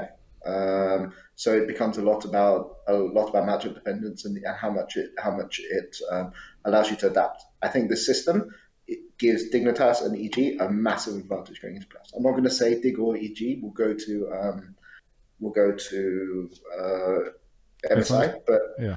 yeah, we'll go to MSI. But what I will say is that the the teams that are playing this weekend have like three days, four days of scrims. We have 13 days. We can like boot camp. We can prepare cheese. You know, if I want to play Neeko with Renekton, I can play Neeko with Renekton again. I can play Neeko with Vayne if I want. You know, um, we can come up with all the cheese, all the cheese. Um, and that kind of thing will, will, will help us in going forward, right? Where it's imagine you go and play in, you play in the upper bracket tournament, you lose in the upper bracket tournament, you only have three to four more days to get your shit together against a team that's played that has 13 days of scrims. You know, they have nine more days on you. What do you like? It's it's it's going to be really hard, and they will have watched you for an entire best of five. It's really, it's not it's not necessarily that easy. That's what I was going to bring. Apologies up for too, is, the, like, the loud noise. Just everyone heard. By the way, it was like one of my stream Yeah, alerts for that's some my reason. apologies. I had my phone in front. My bad. No, that wasn't you. Uh, for some reason, uh, I I, had a stream alert actually, that wasn't good. muted, and somebody sent somebody. I don't know how that happened because I don't even see. Anyway, sorry. Continue. Yeah, I was no, oh, sorry. no, no, no, that's it. Yeah, I, I was agreeing that like the whole scouting angle too of getting to watch them play their best of five while you just spend the first week training general stuff, whether it's exploring comps or working on specific things, and then the second week you're like, okay, now we saw them play and lose. Let's see if we can pick those kinds of same things apart or what we want to adapt from it. So it is, I think, a little weird to to have that level of advantage. Um, I can't remember how it was done last year when we talked about how spring was different last year, and I said I thought there were three days in a row, and I thought that gave uh, the teams waiting less time. It was like one team would play on Saturday or like Friday, and then they would play on Sunday again or something. So you, the team waiting. didn't Raz told me everything is exactly the same in Twitch chat, and then and then Yeah. because he said that everyone else followed along and, and mocked me. So Wait, I might be wrong. I'm I'm just gonna go look. Someone else fill for time while I look and see if I'm actually an idiot. okay. What do you mean? Uh, well, Peter, Mhm. right? Do you expect to see an upset given what you were just talking about with the extra time? Like, as in, do you think that there will be some surprises because of sort of th- this weird advantage that the lower bracket teams get?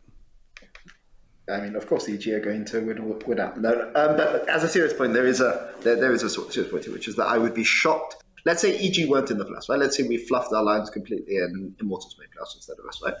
I would be shocked, even though I would consider, let's say, Hundred Thieves, Cloud9, TSM TL to be better than Immortals and Dignitas, right? I would be shocked if both the teams that went into the lower bracket got out Yeah. even though I think that they are better, right? Just because of how how the how the system works. I think it, it favors teams in the lower bracket much more. So yeah. Caller, what Uh, do you? Oh, go ahead, Mark. So I was sort of right. The first weekend was more compressed. It was the fourth, the fifth, and then the next two games were the seventh and the eighth. So there's like a random gap day in the sixth or something. Um, but it wasn't like a full week. Whereas, whereas this time, Oh, because they had to make up for the week that we missed because of COVID. Because remember, we skipped why a week in the middle of spring split, Ah, and so what they did was they crammed in. They had to they had to fill for that extra week, and so that's why they did it. Where I think they had matches on like uh, Wednesday and Thursday, and then they I think they had like a, a gap day. yeah, Yeah. Anyways, We figured it out. So that's that is a very different such set uh, set of circumstances. So. To be clear, I think I think this is one way that the NA system is better than the EU system, because in the EU system, if you have to play like the the second weekend, especially in the EU system, is horrendous, right? Like no team in EU managed to win from the lower bracket except G2. They're the only teams that won last year. Any games, it was always the highest seed going through, because uh, you have so few days in that second weekend. Like you can go from having to play a best of five into having to play a best of five with one day rest, which is the worst possible thing. If you have no days rest, then you can you can use the adrenaline to, to get you through the next day. But if you have one day rest, you you're too tired to like have really productive scrims. You can have scrims, but they're not really productive. And if you have a rest day, then you lose a lot of the push, right? And that you saw that happen last year. So this system where you get a full week is a good thing. Well, caller, I think we've talked a lot about the set set of circumstances you called in about, Cloud Nine, Yeah. etc. Is there anything you want to say before we move on to the next caller? Uh, basically, shout out to Alienware, shout out Game Fuel, shout out to Travis Mark and Peter Dun. Go, good luck in your games, um, Peter. I wish you the best, the best of luck, and uh, I'll see you guys maybe next week if I if I end up posting something stupid, uh, for a take. Very good. Well, thank you so that's much for the play. All right, thank you. Thank you. Okay, Mark is off to grab the next caller. Okay. So the alert that came through, and the reason it wasn't muted was because it wa- it was like a Patreon pledge. Like it said pledged twenty dollars. I haven't had my Patreon for like I don't know, close to three years now. So I I didn't get an email message, uh, so I don't I don't know. It must have been like a weird bug. Streamlabs doesn't even show like a a a thing. Now, on the other hand, Nodak gifted 30 subs, having previously gifted like I think another 10 and then another seven, so close to 50. Maybe they've they've done 50 today. But either way, thank you so much, Nodak. I will uh, try to get to those in a little bit. Uh, Red Factor Three is here. Red Factor, where are you calling from? Hey, how's it going? I'm calling from New York City, New York. New York City, New York. How's New York City? Uh, pretty good. Uh, a lot better than since last time I called in, so happy Yeah. about that. Yeah. Well, what do you want to talk about on the show? Right. This is a take, and I would like to hear Peter's thoughts about it.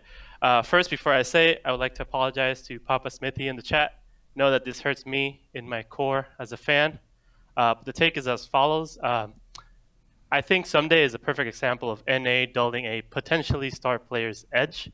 I watched uh, Peter in his in the podcast with Dom, and he spoke about how in the LCS, the regional meta sometimes incentivizes play patterns that hamper growth.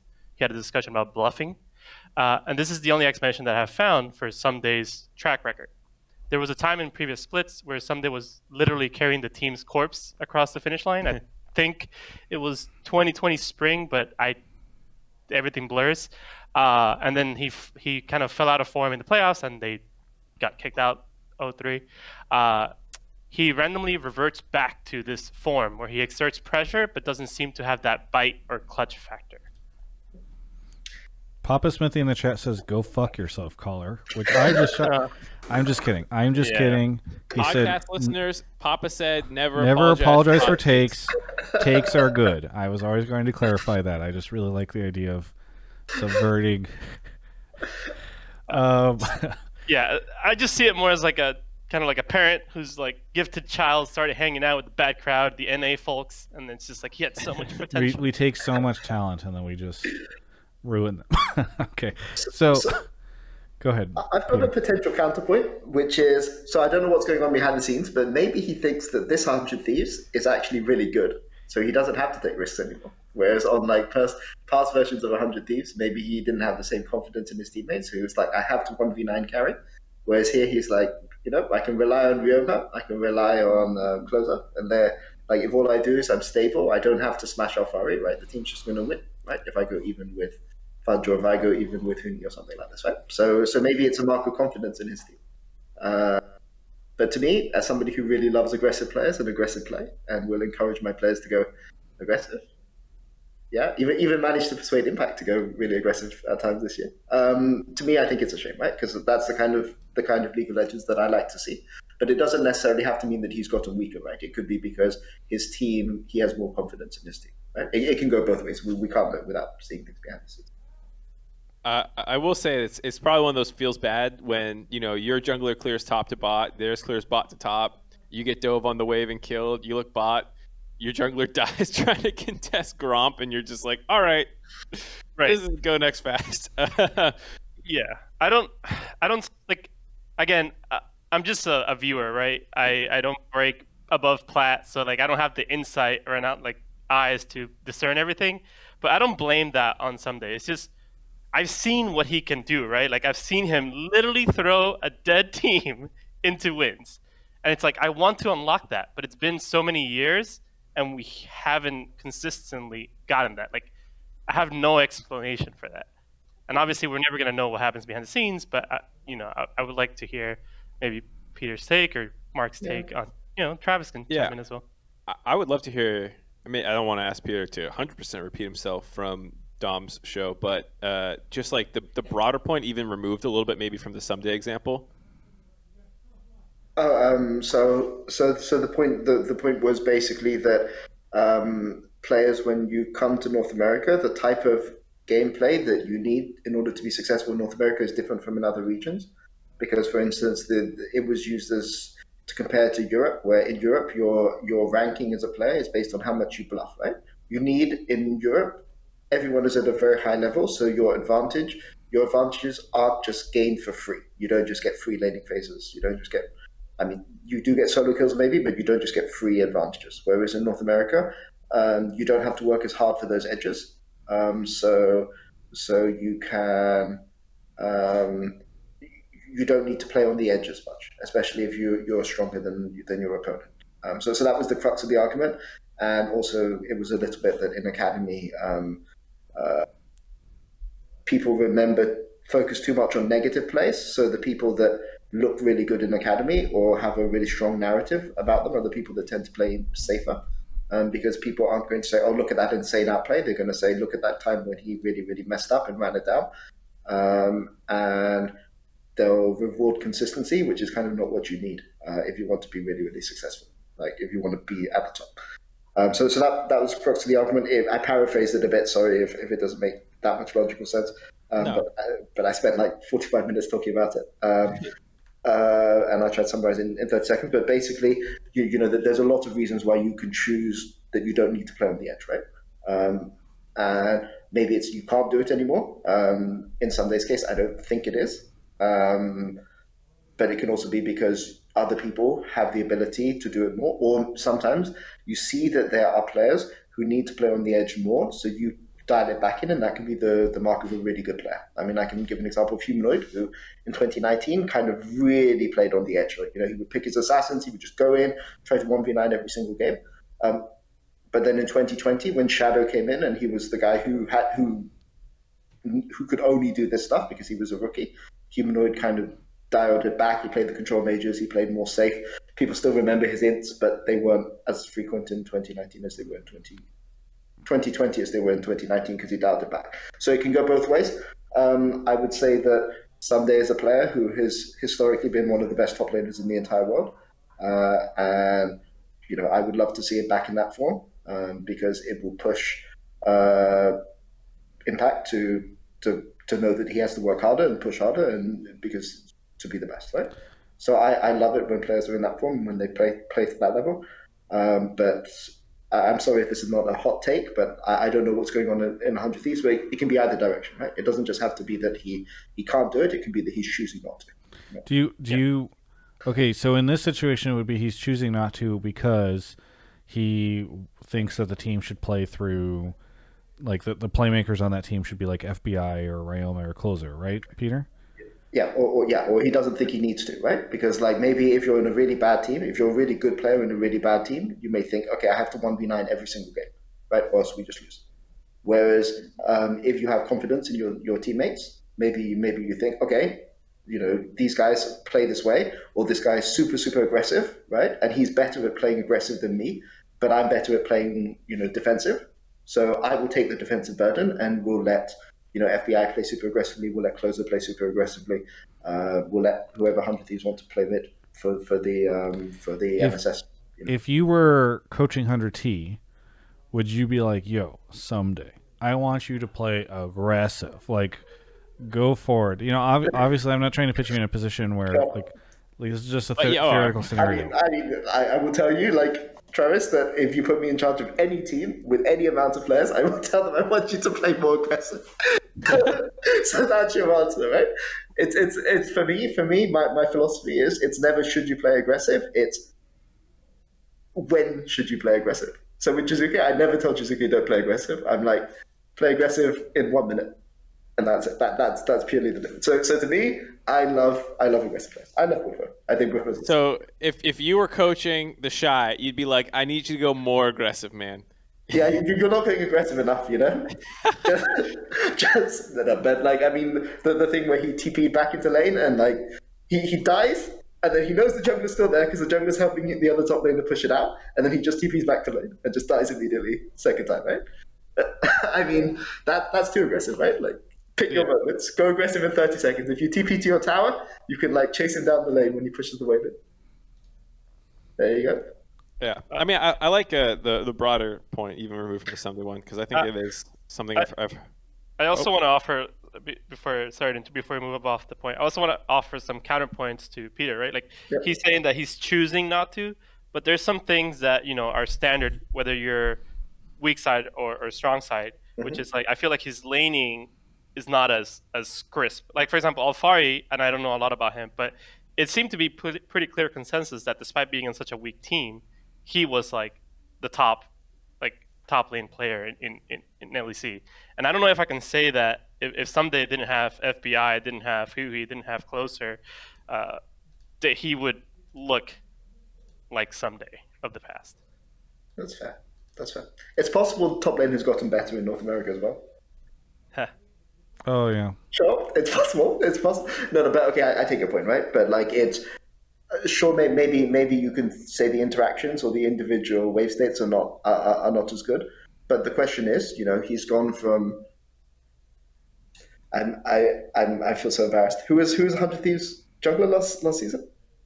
It wasn't me. It was me. It was Meteos for a bit, and then It was. Oh, Contractz. Man. Uh, was Oh, it contract? I, Yeah, was- the it was Onda Contractz. It's years con- Contractz in chat just says hi. Holy moly. It was Meteos and Contractz. Is into a chat saying hello. oh yeah.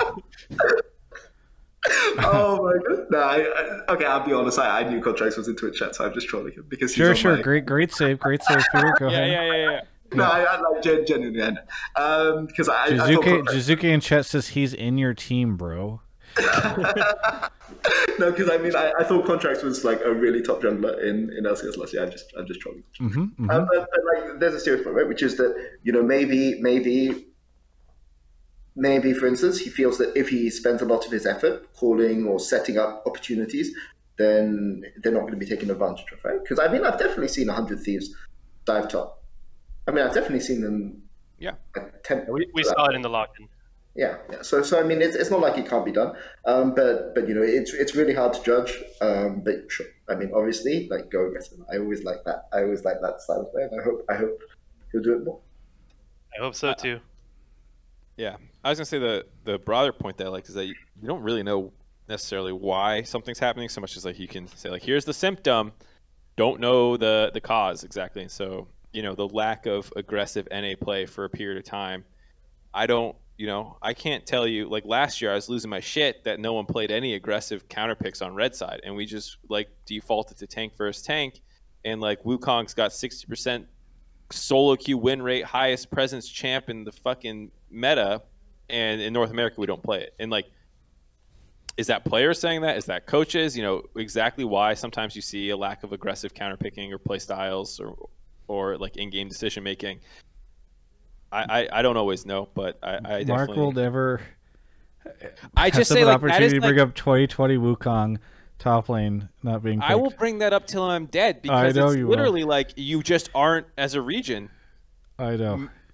Like it, it just baffles my like. Imagine like Azir just came like got reworked and he was 60% win rate in mid lane and none of your fucking mid laners played him. See, like you would lose your mind. Unforgivable sin of North America and Mark's mind was not picking Wukong in 2020.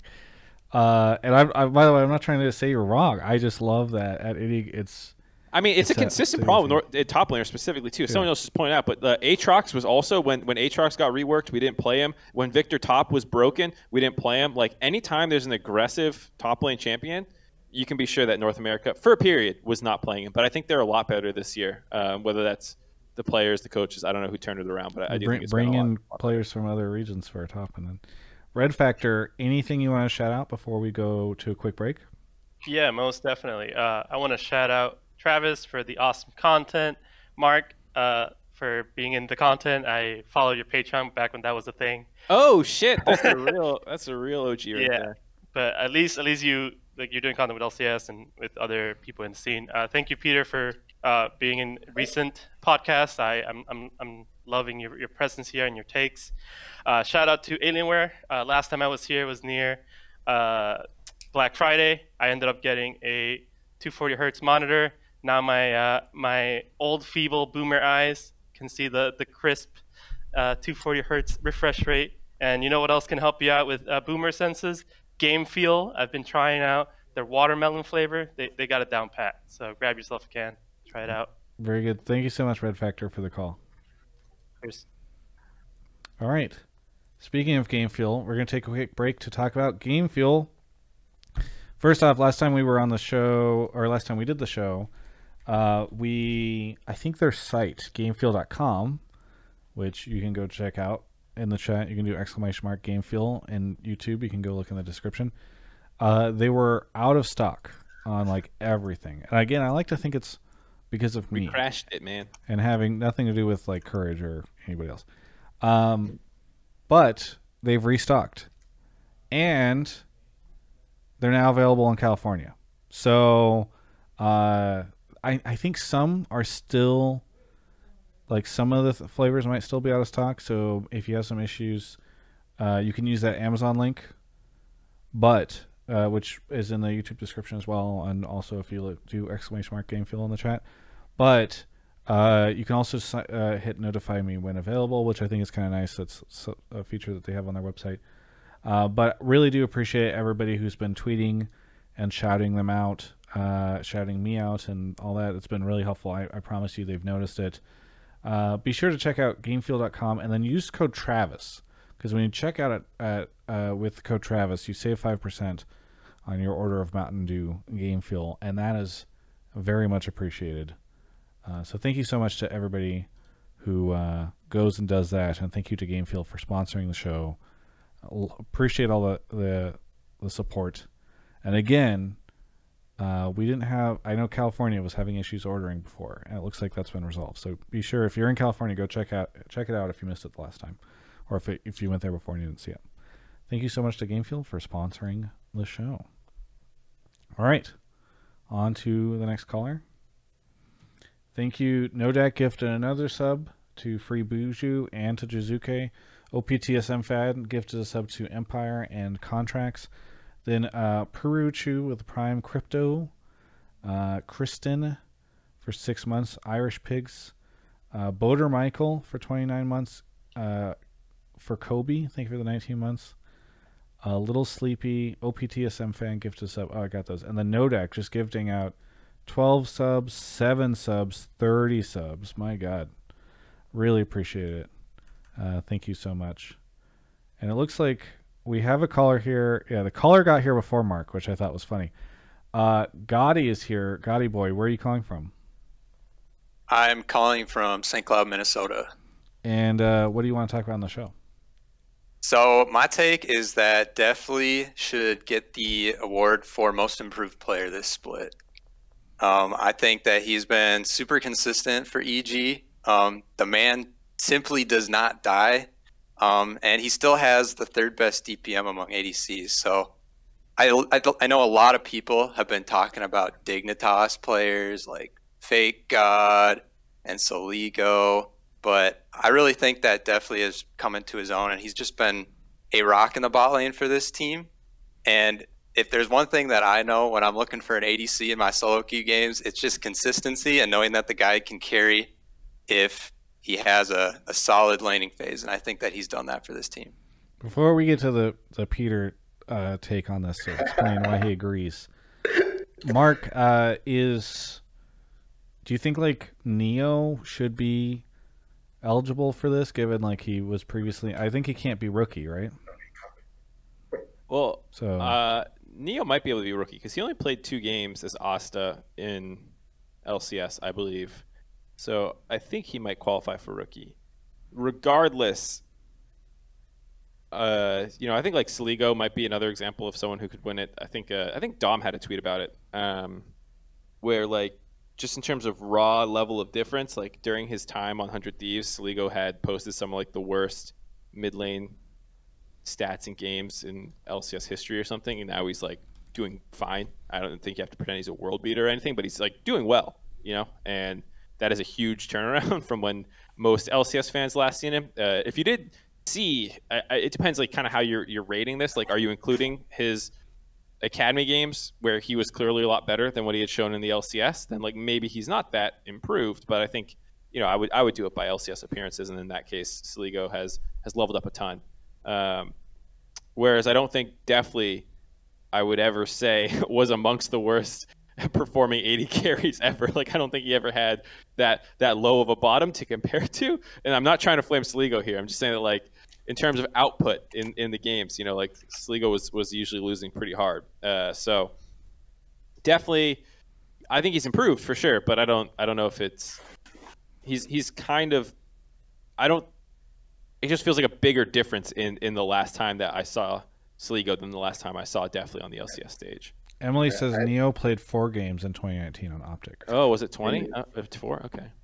I mean, Ne- Neo's, Neo can't be count, counters most improved. I mean, honestly, honestly, I'm really confused about Deftly because people kept telling me that that this guy was like going to drag the corpse of his like he was going to be such a hard weight that he was going to drag everyone into the gutter. So I was like, holy moly, did we make a mistake? Um, did, I, did I miss something? Uh, I mean, honestly, like I, I- I don't think Deftly can be the most improved if he was never that.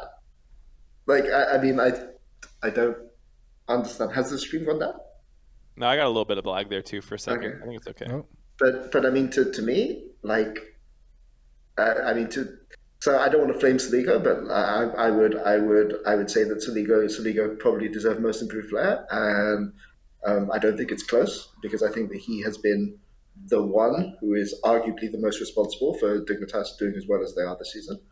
Um, from coming out from kind of nowhere because he wasn't the one who was like people were higher on Insanity and Palafox, no, uh, coming in, and I think that he's completely blown them out of the water. Like he's he's been super good. He should have killed Perks one v one, but uh, that was mainly Perks hinting. Um, but but I I've never understood. I've never understood the hatred for Deftly. Right? Like I just. I, I, I think Deftly got a bit better, but I don't think he got insanely better. I think Deftly is the Deftly that he always was, and now you're just he has a better team around him, so now he can now his strengths show more.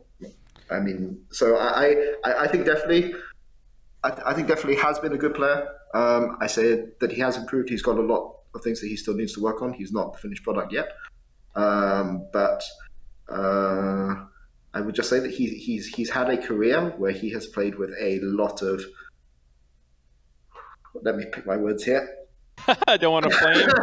Yeah, he, he- he's had he's had a career where he's played with a, in a lot of rough circumstances. Let's say he he, hasn't had you know the um, like so somebody like tactical. You know, you can say tactical's come in. You know, he's he's born into the right family. He has the best support. You know, he has diamond encrusted. You know, bowls and plates. and Tactical is privileged. He is the one percent of, Yeah, of rookie players.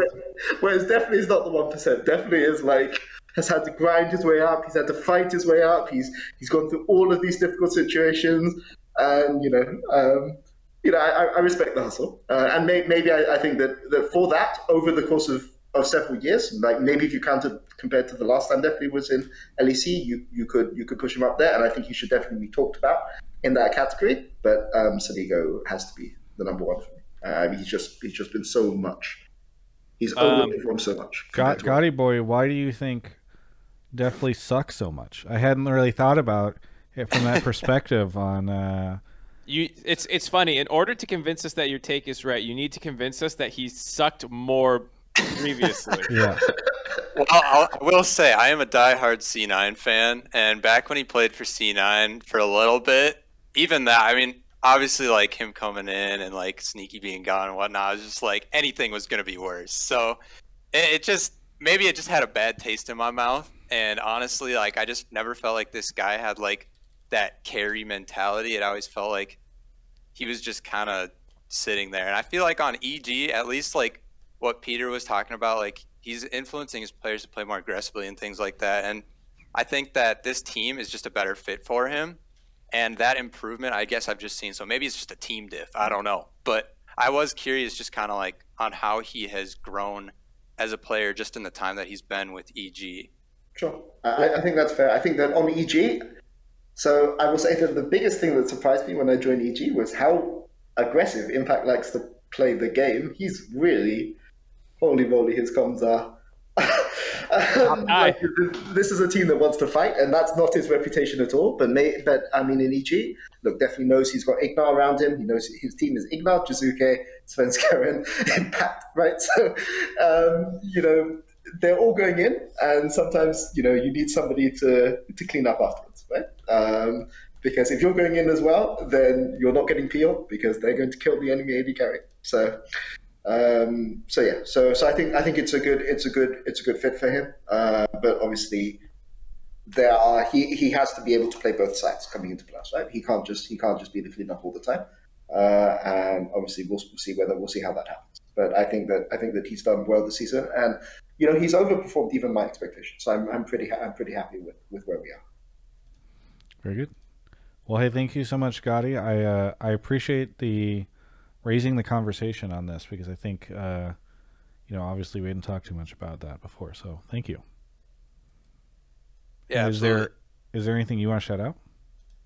Yeah, uh, shout out to Game Fuel, Alienware, Travis. Honestly, uh, LCS has been a little sad, but you've really kept it interesting. So I appreciate all your content, Mark and Peter. Um, and then just lastly, I want to shout out the NDSU League of Legends Club. Nice. Uh, thanks so much for the call. Thanks. Hey, Mark. Uh, before you grab, oh, you were gonna say something. Oh, I was gonna say I'm looking forward to the you know, Peter was talking about preparing cheeses. I'm I'm excited to see Deftly's Heimerdinger make a reappearance in playoffs. I I brought that up in my interview with Deftly too, where I was like, when are you bringing out the Heimerdinger? Um, Heimerdinger is so 2019. You yeah. think you think that we don't have other cheeses besides Heimerdinger? Mark, uh, a throwback. I'm guessing the last call isn't about this. Um, and because we were talking about Soligo, I just want to steal a couple minutes. Um, I, what do you, what do you think of the idea of and Peter? I, I apologize, but do we think that Diggs coaching staff is just c- coach of the split? Yes. I mean, they that team overperformed expectations so much, um, and I know like that they ended up in what fifth, but like constantly taking games off people. It was it was really close that they they ended up getting fifth, and uh, I don't know. I'm I I was just thinking about the Soligo stuff and all that, and it, this is something I've had in my mind, but I I thought we hadn't really talked about this on the show, and I felt like it was something worth worth talking about? I, I just say say it directly, Travis. I think yes. Like I mean, I, I don't think there's any discussion. Like you can, like who who are you going to argue for instead TSM? Right, because it's not, it's not TL, it's not C9, right? Because because those people expected them to be like 17-1 or 16-2, and they're not, right? I mean, they're just. Uh, they're good, but they're not as far. They're not at the level that people thought with those with those strengths of roster. So then the question is, who else is it, right? And I think the clear answer is the Dignitas. I'm not even going to make the argument for EG. right? Like, I mean, it's Dignitas. Yeah, I think uh, Dig's probably the heavy favorite. TSM, they looked pretty rough through their first weekend. Um, but I think, at least in terms of expected level from the talent that was acquired, second is good. I think it's better than most people expected, which is why they can probably be in the conversation. I think most people had them power ranked third or 4th mm-hmm. So like it is it is higher, but Dig, we, we did this on the dive, went through our, our power rankings from the preseason, and then what we do is like every position each expect each team is off is like minus a point or whatever. And Dig just fucking murdered us. We all had Dig like eighth or ninth and their fifth, and so like it just it just wrecked our. Well, our, and it's like- also tough. I feel like it's so hard to go by standings too, because like they were so close, right? Like the distance between second and fifth in this this situation is like not Well- the way it normally is. Yeah, and to Peter's point, like, okay, TL is third.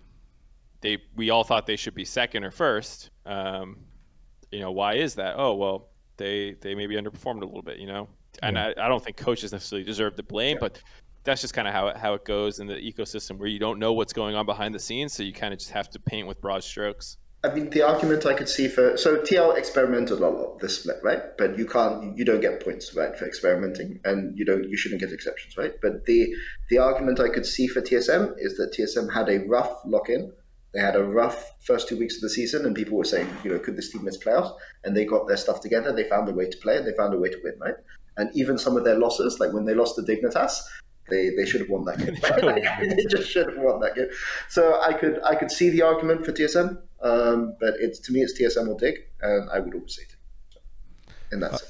Kamikaze Platypus playing devil's advocate and saying if you subtract the games where Dig just were kind of randomly given the win, what does their their score look like? Do I get to subtract the games where TSM randomly got Barons from their opponents who should have gotten the Baron? I Do mean, we I get guess to- so. Underneath Do we get this to play if with every single team's wins and losses? Maybe. You could do No. whatever you want, Mark. It's your vote. yeah, Yeah. I see what you mean, though. It's just like it, you end up in this weird world of all these hypotheticals. Yeah. Okay, Kamikaze Platypus says, at least read the whole statement, Travis. So just so that I'm not paraphrasing, the struggle I see with just outright giving it to Digstaff is like, how many of their games were the other team giving away a win? If we subtract those games, and what is their standing? Like you can see, or you can devil's advocate any team into being coach of the split at candidate. There, I said the full statement. Didn't their point defeat their own point? Uh, well, I've, I've got to I've got to put it like this. So, so this is going to sound a bit weird, but you know, in a game of Pro League of Legends, a team either wins the game or they lose the game. No, that sounds really stupid. I'm like uh, okay, so say you have Team A or Team B, right? So There's been times, by the way, where that's not the case. Sure. uh, where where there was a bug, and rather than remaking, they just uh, I'm just sorry, so I just realized how stupid that sounds when I said it out loud. Like, okay, so you have Team A and Team B in the game, right? And Team A Yeah. wins the game. Okay, I so- agree with that. We need so to develop often- coaching staff more. Shut up. Travis. Let him talk. Continue. so so so let's say team team A like there's two ways the game could go right? Either team A like wins the game and they play the game super well and they, they like outplay the other team or kind of like team B throws it to them and they let them they let them win the game right? And you know sometimes being there to catch the throw is like important but you know there it goes both ways right? And it depends. To me Dignitas play in a certain way which makes it easy for teams to throw into them number one uh, but I think also it means that teams that people are generally underrating. Well, I, I just use this to, for EG, right? I think like EG going into playoffs, like how many games did the opponent either win the game or lose the game, right? Versus EG winning the game or losing the game because they threw the game, right? So, uh, so, so, so there's there is something to be said there, right? Um, but I still would give it to Dig. Yeah. I have a question. Have you ever heard of John Madden? I mean, I know he has a really like a popular computer game that I'm really bad at. Not a, not a Uh, confu- he was- yeah, okay, yeah. Yeah, that's that's uh he has a, a football game, American football game. Yeah. Uh, but John Madden is a he was a coach and then became a, a commentator, and he was really well known for saying like blindingly obvious things uh, he would say like the team that scores more points generally wins the game. And I see a future where Peter Dun becomes the League of Legends John Madden. Yeah, sure. I feel that way. All I will say is that as a coach, like knowing that your team has full agency to either win the game or lose the game is is a good thing. That's all. Yeah. it is. It's important. All right, let's grab the next caller. Uh, Mark is already off. Thank you to it's Kyler time two oh one no Dak gifted a sub to our last caller Gotti boy, and then good job Schwarzchild. Thank you for the the prime. I am not the NSA is here. Uh, NSA, where are you calling from? Uh, I'm calling from Merced, California. Merced, California. What do you want to talk about in the show? Um, I want to talk about how EG is providing to be one of the better opponents to face in the region if they're intending to compete internationally. Um, the ways that the solo lanes obviously impact in Jiizuke are constantly applying pressure to their opponents. Um, is much more cl- similar to what the opponents are going to, what NA is going to face internationally in, in regions like EU, Korea, and China. And everyone knows how good Impact is, but I think Jiizuke's gone underappreciated, especially. Well, Jiizuke, uh, before we throw it over to Peter, who again will just be like, yeah, I agree. Um, Jiizuke, what do you think of all the criticism? You say underappreciated, but he's been actually criticized a ton. People say everything from like he's the worst mid laner to he's just inting all the time. They call him Jacuzzi, uh, you know, sometimes. So I, what do you what do you say to the critics who have said that uh, Jiizuke is not doing well? Um, I say look at his damage numbers. In this LCS spring split, he is 570 DPM. He has the highest CSD at 10 minutes, and he's constantly making plays that few to any other top laner probably wouldn't make. And I think that should be appreciated. If you're actually going to compete internationally, you should want people who are going to push the limits and actually limit test this. Gotcha. Well, again, before we get to Peter, Mark, what do you think of this? I mean, uh, even just on a playstyle level, I, I would probably agree with it. Like to Peter's point about wanting to play more aggressive and some of the other things we talked about in the episode. Even if you don't think EG's like the best team, I think that they are challenging people and trying to push things. Uh, there are some areas where I wish you know they were a little bit more consistent on, um, but overall, I mean, I, I do like the approach that the roster seems to have. All right, Peter, That- is, is that is what this like? what you're trying to do? Is it actually like, who who cares if we go to Worlds if we lose in group stage? So let's make I- sure that if we actually get there, we we have the aggression we need. I, I mean, all I will say is I really like this caller, uh, and you should get more of these callers on. Um, no, but uh, as a as a serious point, the the um, so I think Impact and Jiizuke have been playing really really aggressive, and sometimes you will play too aggressive. And it's funny that whenever people talk about Jiizuke, they talk about the times where he tower dives twice against um, Soligo and dies twice right to the tower. Um, and not about the time where he's 50 CS up against Perks in like the first 10 minutes of the game, right? Uh, when Perks has counter pick control, Perks picks Yasuo into Orianna, right? But like the fact that he's pushing his advantage and he's getting these massive leads against some of the best uh, mid laners in the league. And Impact, I don't need to say anything about Impact. It's obvious that how Impact's been playing, right? But I think that I think that Jiizuke. I don't think Jiizuke is a coin flip player. Like I think that I think that he he plays or people play into it. I mean I know Impact likes to do it because it it winds him up a little bit, but like the the but like I think that Jiizuke has consistently been the best laning mid laner in the league this split, right? And I I, I don't think it's even close, right? But uh, you can say that there are other things in the rest of the game that EG as a team need to work on, and you can't just put all of the blame for those things on Jiizuke. Like some of some of it is on Jiizuke, but some of it is on his teammates. But if, if you're going to look at pure raw stats, like you do for you know like the argument for Alphari being being MVP, you have to consider there. And I think that that's only good for the region if you have players who are willing to play like that, because his stats are insane for Lady. If you if you don't just look at um, champion matchups, but you consider how much he's been roaming, uh, where his numbers are, because he's been roaming really, really a lot. and also how high his matchup is.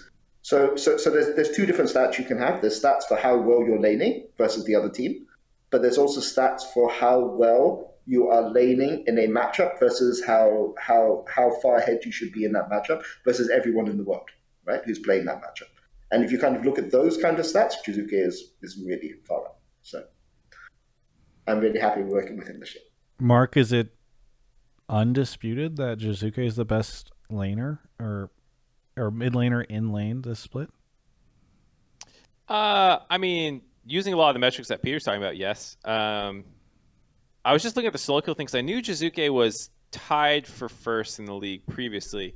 What was interesting though is I didn't realize Perks had six of his solo kills pre 15 minutes, whereas Jiizuke only has three there. But Jiizuke has nine solo kills, so I guess a lot of them are coming in side lane situations later on the game, which was I didn't just looked at it. But in terms of CSD, he's number one in the league. He's got the highest four percent in the league. Um, he's doing it with a pretty middling jungle uh, proximity. Um, and like we already said, solo kills are up there, kills assists are up there. Perks is is kind of close to in a number of these. I think in that regard, maybe you could argue it back and forth a little bit. Um, that Perks is probably the second best mid laner, and I, I would you know want to do a deep dive because they are they are pretty comparable in most of of their stats, um, and even just when I think about their gameplay they both are more aggressive. They both do some things where you're like, "Whoa, dude, I don't know about that." Like the the Aurelion game for Perks, you know, just to to give an example that because everyone can think of Jiizuke examples, but Perks has done a number of these where you're like, "Oh my god, dude." Um, so I would say it's probably between those two. Um, for for raw laning, uh, it's either Jiizuke or Perks. Um, Mark, do you think that Jiizuke, like Jiizuke, seems to be one of the players that I see so many people trash on? Um, you know, like sim- similar. Even like when Ryoma was on Hundred T for a long time, or like there's just there's some of these players that like the community and some of the pundits tend to like gravitate towards to, to trash on. Um, yes. do you think that with Jiizuke, it's like two like I, I an ignorant pleb watching the LCS, I don't know how much of that is deserved I mean, obviously, setting aside like personal attacks and stuff, how much of the criticism is deserved? Um, like a a, a portion of it, I'd say, because I think one of the things, and we were talking about this. I keep saying we're talking about this on the dive, but also I saw like Doublelift and Meteos in their co-stream talking about like they were being critical of Ssumday a little bit. It said, and uh, and they were talking about how he seems like a player that gets a free pass when he's underperforming, and I think the ways in which people underperform can vary quite a bit um, some players' underperformance does not catch your eye. And I would say that this split, like Jensen has been someone who I think has underperformed to his own level, but he's not like running it down. And so, like when you look at his own teammate in particular, Tactical gets a lot of the the flame for like, oh, why is Team Liquid not dominating the standings this split? Um, and you look at like the time he gets stunned as Tristana or does this dumb stuff. Um, but I think there's other times where Jensen has just not been a factor, and I think people gravitate towards the big blow up mistakes and underperformances, then they look at the player who just like to Peter's point takes a matchup that should dominate and goes even in the lane or something. You know, like if you're taking draft resources and changing the, the way the comp plays to to theoretically have pressure and be taking turret plates or whatever it is, and you're not doing that.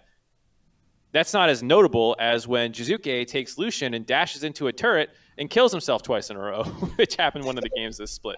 And I think it makes it a lot easier for people to harp on those kinds of players with when their bad moments look like that versus a player who sometimes lacks the confidence to do what the pick is supposed to do or or exploit uh, an opening when he could have done it. Um, so I would say the criticism for Jiizuke is often warranted in the respect that like yeah he does make big big mistakes that that really catch your eye but I, I think um, there's there's other players who are making worse mistakes. You could argue that it's just not as as notable. For example, I will say that whenever Jiizuke, no matter how um, Jiizuke is playing, you know you're going to have fun watching afterwards. yeah, that, that's all I will say.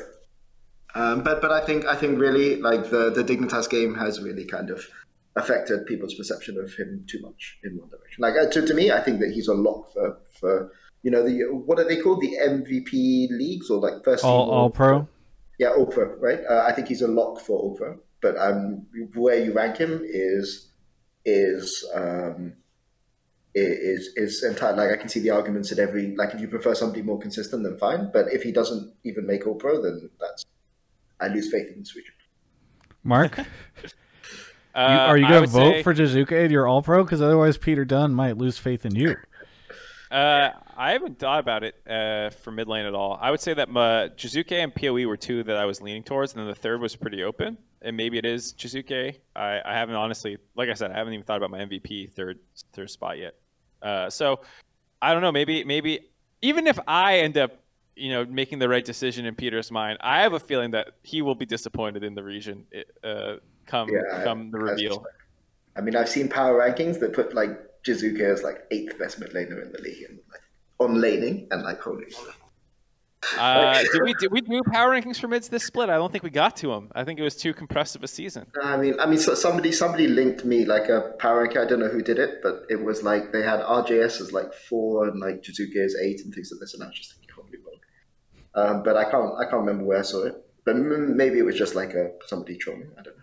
Uh, yeah, I, I don't I don't think I saw it either. Unfortunately, I would love to have seen it. Is Perks guaranteed to be on an all pro? Mark, Wait, Jiizuke said, Mark, do you remember any other play but Lucian game that you thought was in?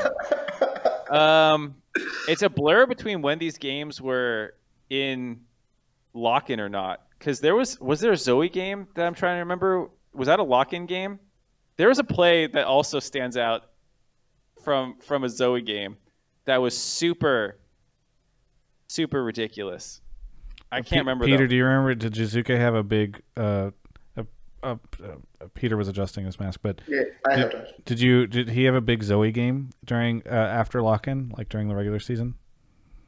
I mean, Empire says it was lock in versus Dignitas. It was yeah, lock-in, it was maybe? lock-in, It was lock-in. Okay, So- so, you so don't even remember to that- anything.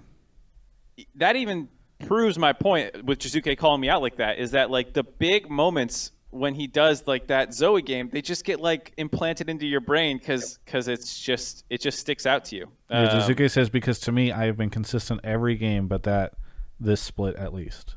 I, Yeah. I mean, look, I, but so so this. Remember, we had the caller earlier who who, who raised that point about uh, academy, and I think this this like how how these things fit in your mind for academy is actually a self-selecting process. But what I will say that a lot of things that have been counted as ints are not actually ints, right? Like if there was a situation where I know you're going to look at the games later, Mark, but like against Cloud9, the game we lost against Cloud9, where he takes tier one tower, fudge TPs on him, and five people collapse on him, and they just kill him for free well, they kill him after he takes the tower, and then we get mid tier one, and we get like full tempo on the map, and we get full. We take all the jungle camps on the bot side, and people in the post match thread are like, "Oh my god, Jiizuke inted so hard here," and he's inted the whole game. But actually, if you're sending five people to kill him, and we're getting objectives, fine, great, I, I love it, right? But Yeah. but I, I I will say that the um that that.